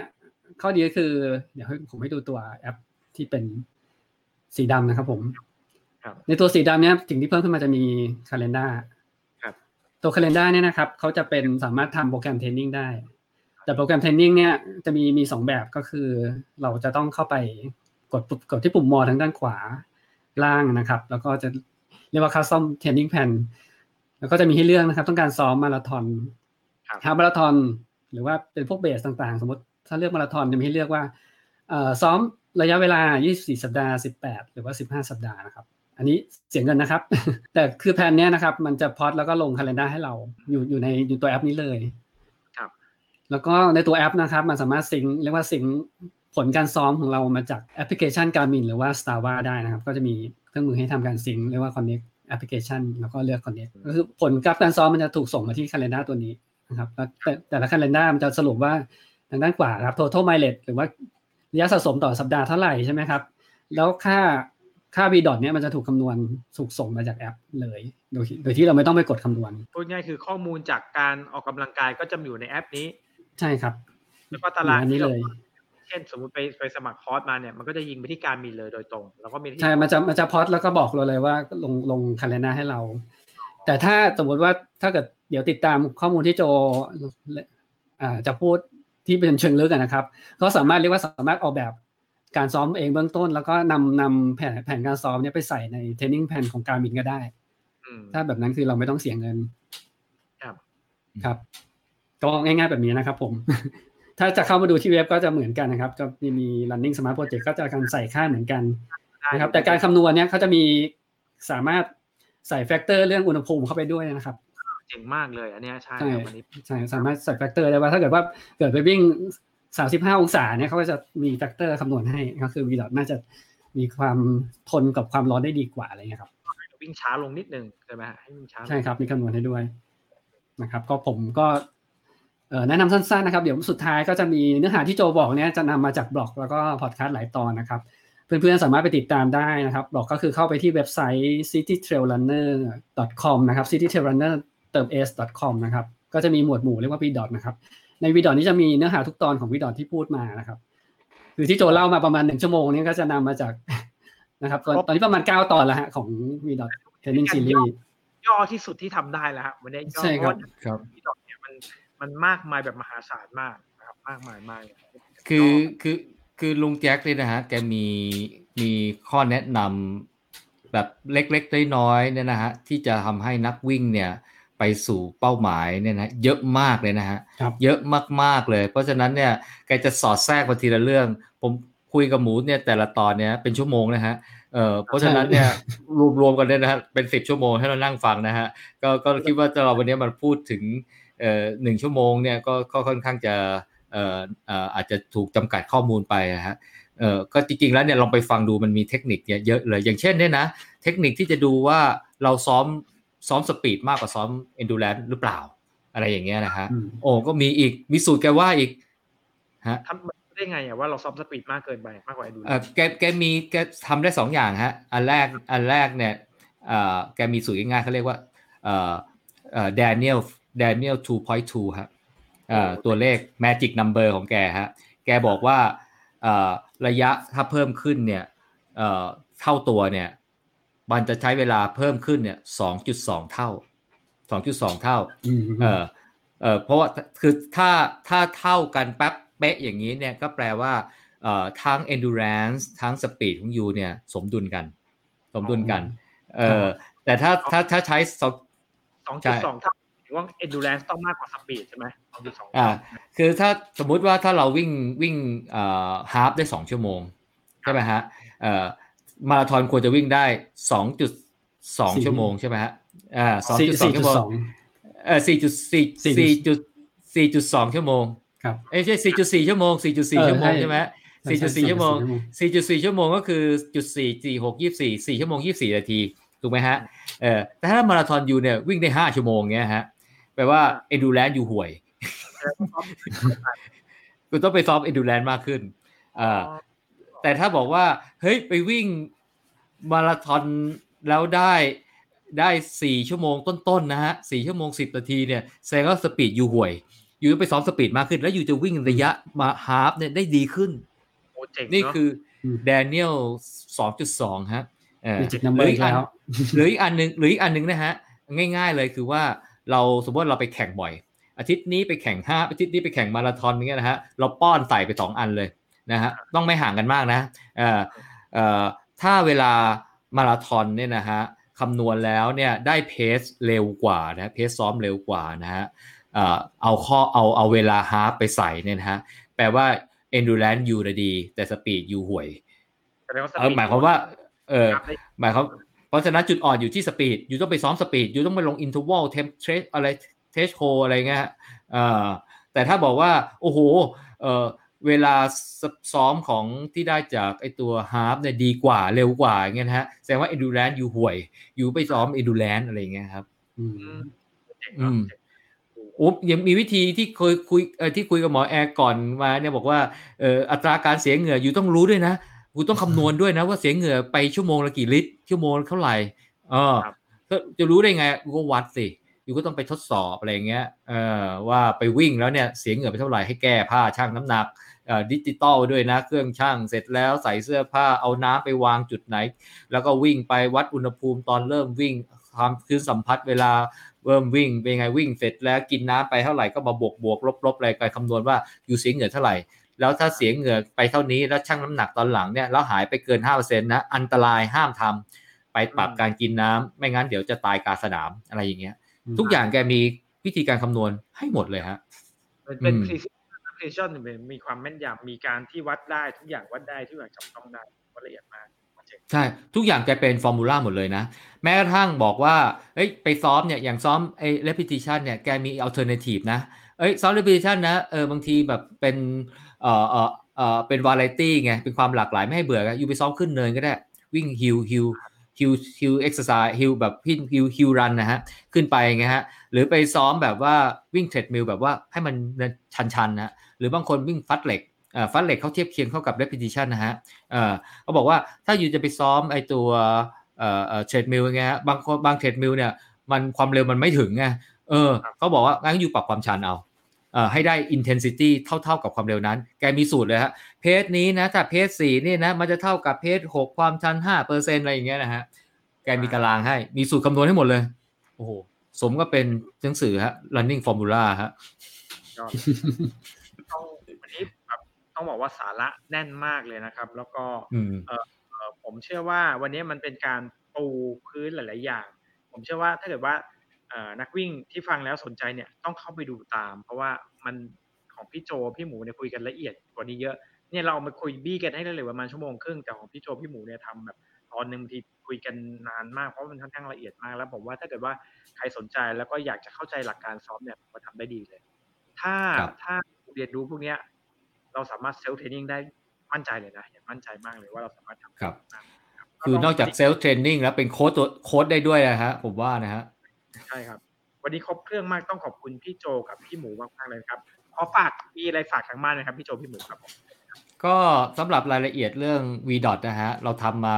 เกือบๆสิบตอนแล้วมั้งฮะสามารถไปฟังย้อนหลังเก้าตอนนะฮะสามารถฟังย้อนหลังที่ City Tale Talk ฮะได้ทุกช่องทางทางพอดแคสต์นะฮะยกเว้น SoundCloud นะฮะ SoundCloud เราไม่มีฮะแต่ถ้าทุกช่องทางเนี่ยเข้าไปเสิร์ชหา City Tale Talk เขียนติดกันนะครับผม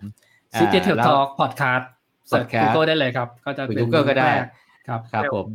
City Trail Talk ถ้าเป็นพอดคาสต์ใช่มั้ยต้องเป็น City Trail แล้วก็ Talk นะครับ Talk นะครับครับผมแล้วก็ถ้าถ้าใครไม่รู้นะไปเข้า Google นะฮะพิมพ์ วี ดอท นะฮะขึ้นมาอันแรกเลยครับผมเป็นเป็นเป็นบล็อกของเราครับผมและในนั้นก็จะมีลิงก์ไปฟังพอดคาสต์จาก Spotify ได้ด้วยรู้สึกว่าต้องค้นหาคำว่า วี ดอท คือ